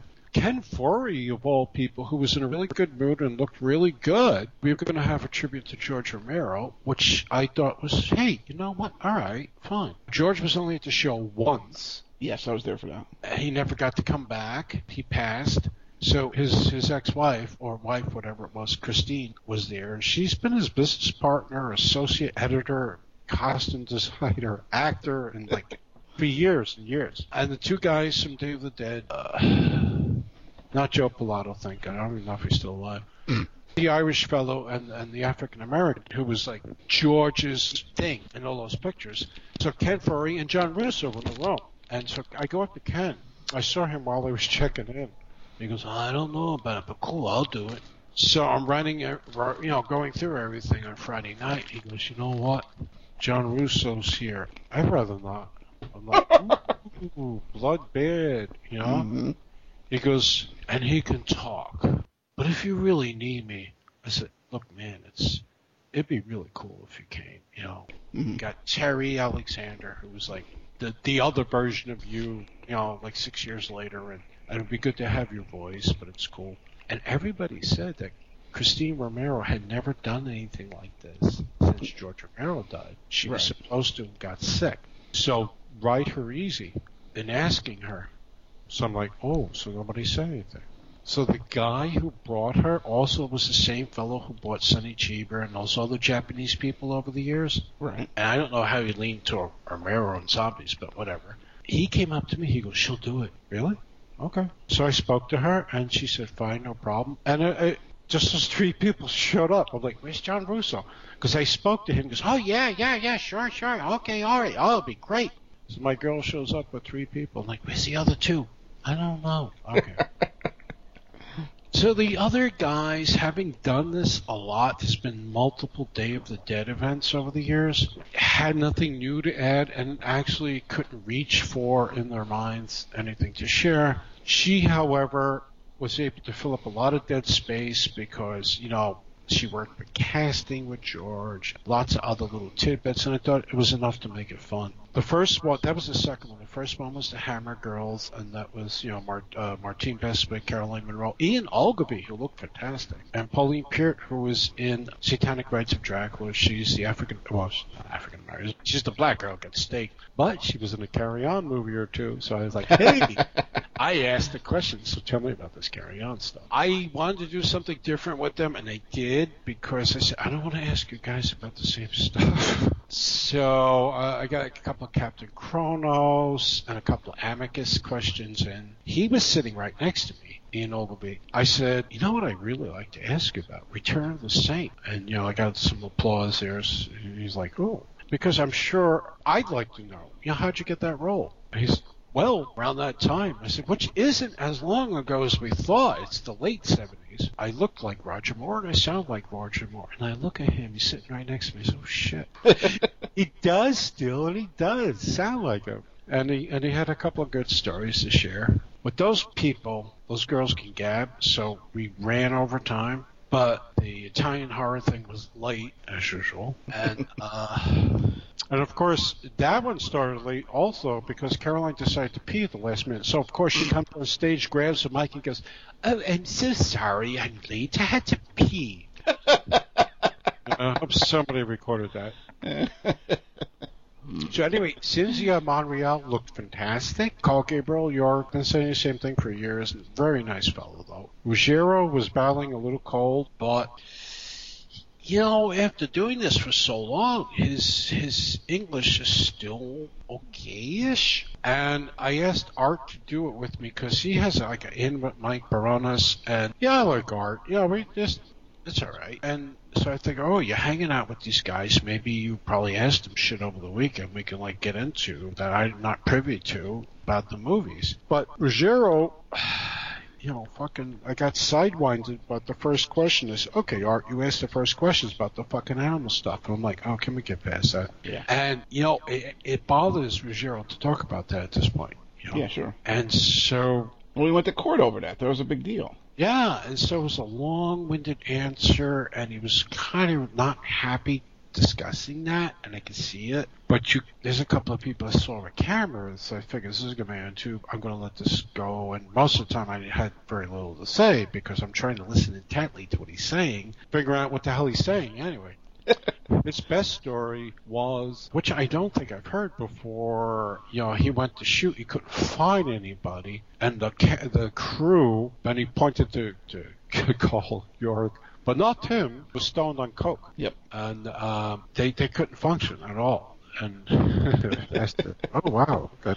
Uh, they were in some room somewhere. And then there was another story. I forgot who told that. I think he did as well. That there was a cantina, a local place they went at night, and sometime at some point the whole South American military rolls in, and they kind of got a little antsy. You know what the hell's on here? And they brought in this beautiful underage girl, and she was allowed to dance and pirouette and stuff. And they were all like, "What's going to happen here?" You know. You know where I'm going with this, right? Uh-huh. But it wasn't. She was a, a contender for that country's, you know, Miss whatever, and they wanted to make sure she had appropriate places to rehearse. So her escort was fucking army, which you know you thought it was like going to be like a major gangbang of a 14 year old, but. Uh, I'm sure that's he was in, he was alluding to that's what they were all freaking out about, you know, like Yeah. what's going on here, you know. But no, that's that wasn't the case. Short of that part, I heard very similar stories from Giovanni Lombardo Radice when we were talking about Lenzi with Fear Rocks. So, yeah, I could see this happening. about the Coke and about the Army.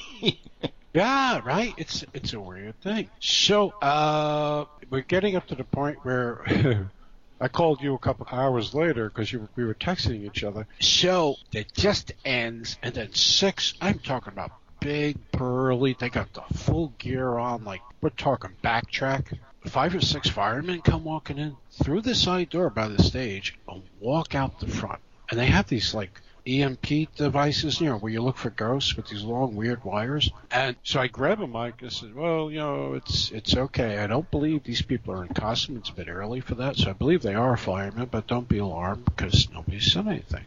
Put the mic down. Seconds later, bunch of fucking cops coming. Get out! Get out now! I'm like, whoa. no, move orderly to your exit. None of that. Keep calm. Just- Yes, like I told you when I when I called you from like the I think it was on the bus at that time. Yeah. The bus, the place. You see it in movies, you know. Please exit in orderly fashion. Please do not panic. No, this was fucking. They got, it got so bad that once we moved to the hallway, the vendor's hallway, going toward the front of the lobby, they lined up. Cops, firemen chanted like time. Get out now. Get out now. I was like, fucking, this is freaky, man. And you told me people were screaming and running and.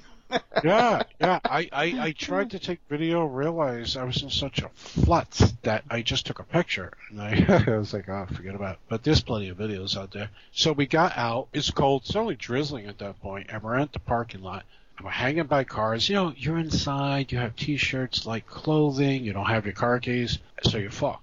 And so I couldn't find anybody. And I briefly saw people I know, but th- then they were trying to move people away, and then people listened to them because they were staffed. But you know what? Just go. Then they moved us further away by the trees, and there's some photos and video of that if, if you're following the event. Actually, it was on Extra, the the E Extra channel, and it, it made all you know. First, it made local news, and it made major news. So then they chased us across the road to this closed, uh, massive office structure, and uh, it started to rain harder and get windy, and met some nice people from Canada. so nobody I knew. I'm texting, hey, where are you? Oh, I mean, I'm nice and comfy in my car. I got away. Or I mean, a nice diner. I'm like, fuck you. hey, man, I'm out here freezing. So I just gave up. I hang with the people. And long story short, buses took people to a government place, Okay. which took a, about an hour. They came back about uh, such time. We didn't want to go. We became like the rebels, and uh, the, about 50 of us said, no, you know what? We don't want to go. And the guys, the two buses stayed there. And then they radio back, these people don't want to go. Because we didn't know where you're going. You say it's close by and it takes an hour. And then a friend of mine texted me a photo. Lou, this is this is the photo of the place. I said, I don't like the look of this. It looks like a weird rec hall and about 20 folded chairs. And where's all the people they took there? They said they got the okay. We can get in the bus and stay dry and warm. Okay.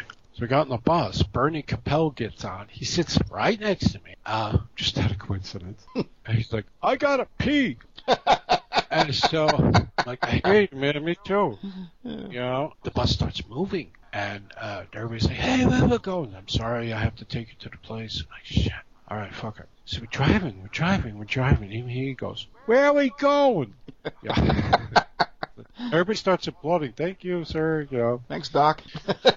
So we got to this, we got on the highway. I said, this isn't in Morris Plains. Oh, where the fuck are you going? I could be home by now. It's also dark. So, you know, you don't know where you're going. And we got to this place. He got off with his uh, very hot handler. She was in glasses. And oh my God, I, had his granddaughter, who knows? Like, wow. And a couple other people got off. People got on and there was standing room. So that wasn't a good sign. This is supposed to be the relaxation special place. And, um, so they didn't know what to do with us. So they took us back. and We were outside. We got driven back. Somebody spotted me outside from staff, and they said, "What are you doing outside?" I'm like, "I'm with these people, man." I said, "Come in." So they let the staff in, and then they let the hotel staff in. They opened the bar. You can imagine. Everything after that was weird. I was asked by many people, "So what about all the Q and A's that were planned?" I said, "What are you kidding me? It's like hours later." we thought about rescheduling, but then I said, "How would we let people know they're happening? You know, beyond the people who would I, I'd be talking to." The room got sh- the set got struck for the for the bands to play later. I said, all right, forget about a wash. Thought about the next morning, but they moved the costume contest, which they always like to have, to the morning. I said, you know what? Just, you know, I got three done. It's all right. Which is funny because we would have had seven this year. Well, you had said a lot of weird stuff when we were talking on the bus. Like, for one thing, that a lot of guests decided to bail at the time because of you know what was going Yes. on. Yeah, some people when we got back, but enough where they came back, surprisingly. Interesting. But you also said that there was some guy wandering around Yes, yelling Trump's our president or whatever, and there was an actual bomb scare. Later on, they played up like it was just a gas leak. No, somebody- no, there was a bomb scare. I, I will officially stand by it. No, and and Kevin confirmed it. Yeah. No, it was, it was, here's what it was. The, the gas leak was in uh, kitchen loading dock area, somewhere around that vicinity, was near our room. When we were leaving the room, there was a smell of something, but it was faint. You know what I'm saying? It didn't, gas don't smell like gas, I'll tell you, that's another thing. So, that's what that was. Somebody called in a bomb scare right on top of that about 20 minutes later which added to the problem. Now, it depends on who you are friends with or not. People showed me on their on their cell phones Saturday night. Hey, Lou, look at this. A couple of people had the in shock X marked on the doors in that hotel and in the adjoining one, which is attached, which was also empty. The Hampton Inn or whatever the fuck it is. Right. So they must have went room by room, and they marked the rooms they searched with an X on the door. The guy is that's a true story. Yeah, while we were still under the trees, this rabid, crazy guy with somebody barely holding up, screaming you know, about you know pro-Trump stuff, and as he's passing, you know, the word is going like you know, such traveling person to person. Hey, I wonder if that's the guy who called in the thing. And yeah, we're on the bus. It came up again. Hey, you remember that guy? Yeah, we all remember that guy. I wonder if he's the guy. And it's well, at this point, the FBI is involved. Mulder and Scully will certainly solve this, uh, and other agencies. It's a big thing. You know, you got a couple of thousand people. You know, Sure. it's not like No, this is a big event. This is not like local comic show or whatever. Yeah, you know, yeah, and, and you know, I, I felt bad for you know, there, there's a lot of people that are older, a lot of people that are infirm that they love doing coming here, any event. They love coming to any event because they're aging fans. They they want to see these people. I'm not gonna knock that, you know, and I felt bad for them, you know. Yeah. I felt bad for some of the from some of the guests, but a lot of people did come back. Uh, I saw a lot of people leave. Uh, some people didn't come back, but And wasn't there a suspicious device found too? that turned out to be. Are you ready for this? A Ghostbusters gun. Well, it's Halloween, too, you know. Of And it was it was course. left behind, and uh, they they weren't quite sure. People come there all the time dressed in cosplay, you know, the whole deal. I mean, even before that became a thing, back in the 80s, they were still doing this Right. crap. So, yeah. It sounds funny in hindsight, but you know, you oh, know at the what? time, you're like, oh my god, what's going on? And you know, if you're not a trained eye, and and you're trained in other areas, what is this? You know.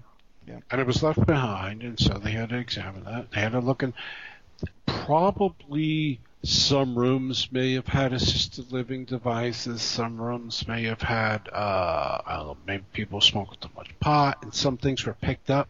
Those are probably the rooms they keyed into, and they marked the doors saying they were checked. Because I know my room didn't have an X on it, so I'm, I'm what I'm trying to say is that hey, you know what? In the end of the whole story, it could have been worse, and it wasn't. You know, it could have been a gas leak that actually fucking got a lot worse. You, know, you could have had a minor explosion. You could have had people sent to the hospital because of gas leaks. You see that in the news. The bomb threat could not have been a threat. hmm Yeah, that was a scary thing. I was concerned for you. Yeah, it was it was pretty bizarre. Side note, I'm unofficially saying this. A lot, a lot of my friends are not going to go back, Mm. and and some of my friends who are vendors said this is their last show. Yeah. And I, I am a little sad for that because you know I, I can't afford to go to Ohio Cinema Wasteland. Everybody does this show. They say, "Oh, Lewis, you have a great time." I have to fly to Ohio. I have to get from the airport to the hotel. Okay, minimal cost, let's say. Every, there's Uber everywhere, you know. But I have to pay for the hotel. I have to pay for food. I have to pay for flight. from the booze, you know, because Mhm. you guys seem to be partying all three days.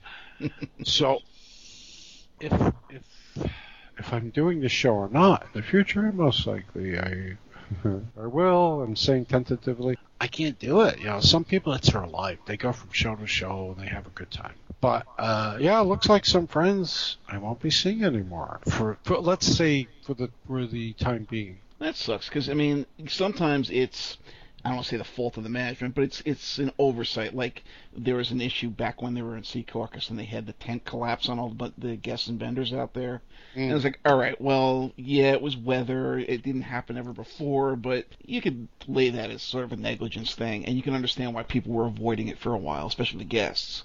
But this is not something that's in control of anybody there. This is just, you know, shit happens. Well, from what yeah, it remains to be seen whether we're coming back here. From what I heard, this is hearsay and rumor, uh, and I'm not promoting it. I heard that there's been issues with the gas, a slow gas leak in this hotel's area for a while. So that's a huge issue because not only are there fines and stuff, I'm sure penalties from the local authorities, that it got so bad that, you know, you, as I said before, you know, there's a faint smell when there wasn't beforehand. So, which means it must have busted open. But they knew about it. And they have, and they have this big event, Yeah. you know, so I have no idea. So, uh, All right. Well, that's one hell of a build up, though. Jeez. yeah, you know what? I give Kevin Clement. I, I will say this. I give him and the, the senior staff guys above me a lot, a lot of credit because uh, everybody was just mentally wiped and everybody did their best. I mean, they extended the show also several hours to like Friday night time, almost 10, 11 o'clock. So there was that. But I think, you know, when you go back into this place, you're like, I need a drink. You know? wow. So anyway, and you know, you did have that premonition, you know, the omen, like when you walk in the door, you know something's off. So hey, yes, yes. that yeah. happens to me a lot. Uh, so on that note, time to pop the wine. There you go.